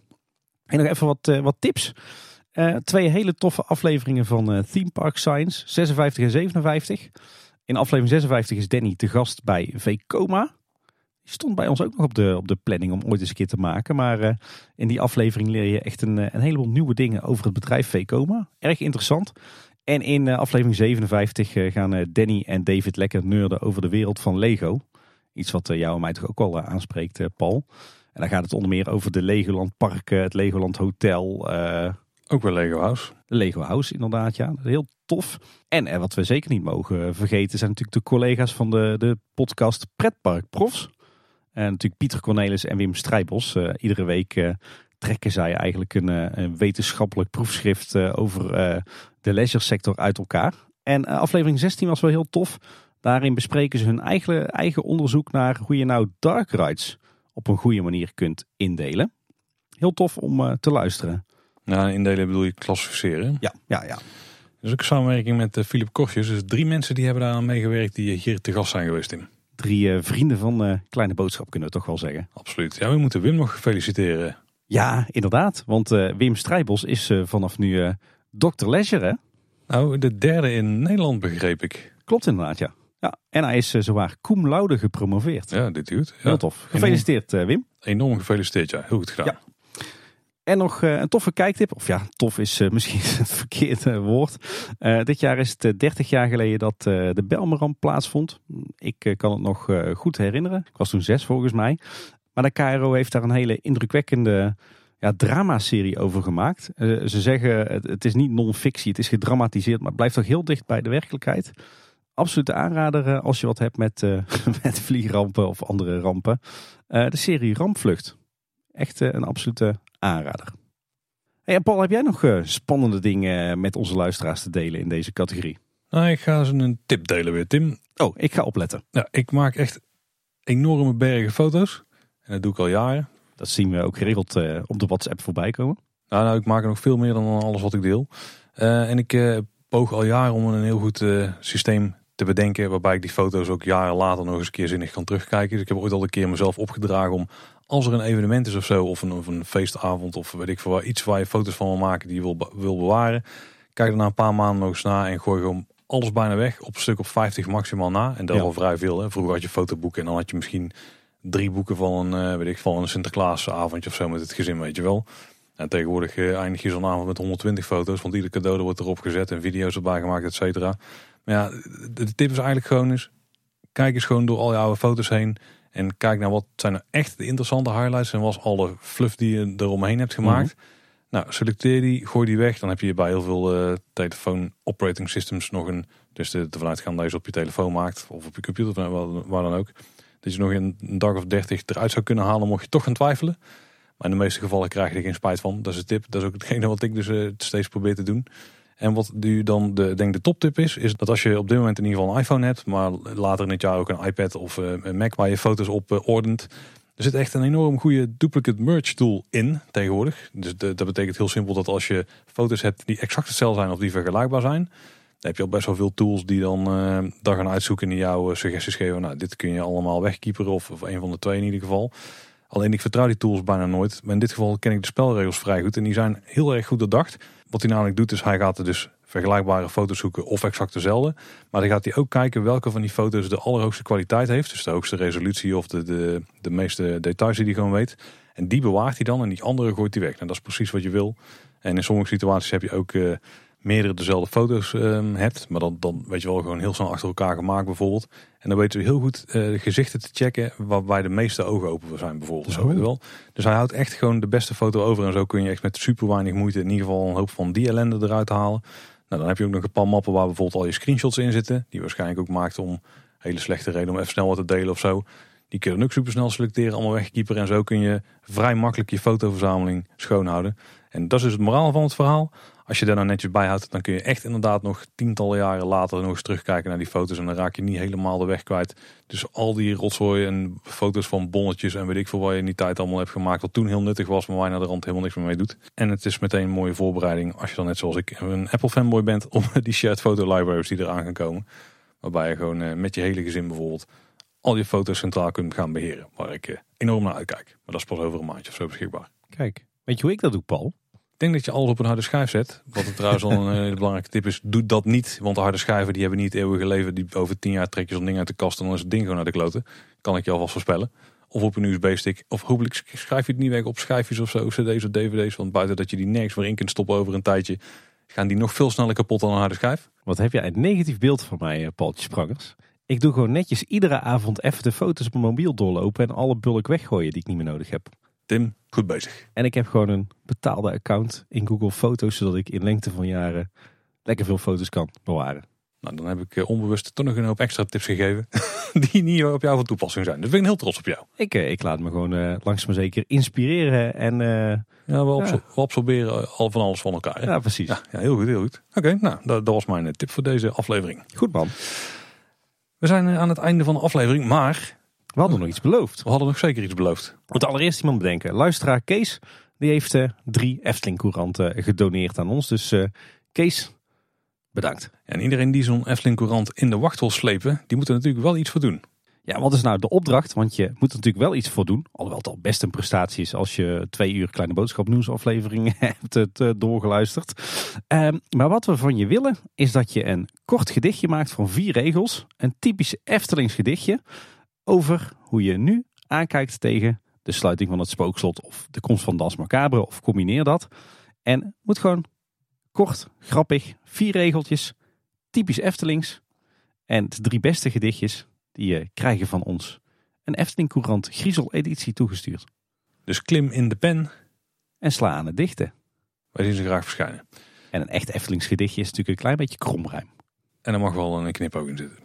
De geoefende luisteraar weet natuurlijk wel hoe ze die berichten bij ons kunnen krijgen. Maar dan hoor je het over een minuutje of zo. Want één ander ding wil natuurlijk ook nog even flink pluggen. En dat is het, de enorme hoeveelheid werk die Niels Kooijman in zijn documentaire heeft gestopt. Die dan toevallig over ons gaat. Goede reden om ons te promoten. Maar Kleine Boodschap de weg naar theater kun je nu checken op YouTube. Daarbij krijg je ook nog helemaal aan het einde. Vond ik misschien wel zelf het interessantste stukje. Want ja, de rest weten we wel hoe het al in elkaar steekt. Maar de registratie van ons live event. Een mooie samenvatting van wat er die dag is gebeurd. Maar uh, kijk sowieso die hele documentaire. Het duurt drie kwartier. Is ook mooie lengte. Zeker ja. voor de kleine boodschapluisteraar. Ga er echt even voor zitten.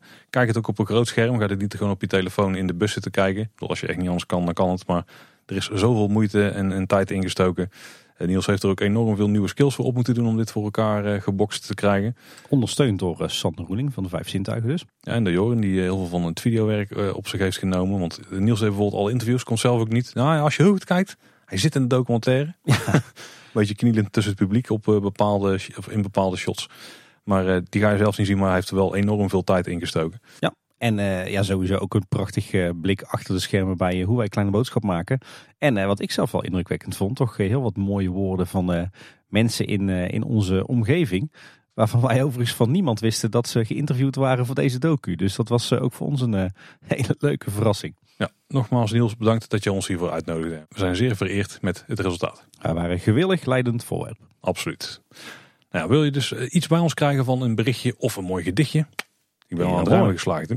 Dan kan op verschillende manieren. Als je naar kleineboodschap.com slash volgen gaat, dan vind je daar al de social media kanalen waar je te vinden zijn. En ook wat andere contactopties. Zoals het contactformuliertje op de website.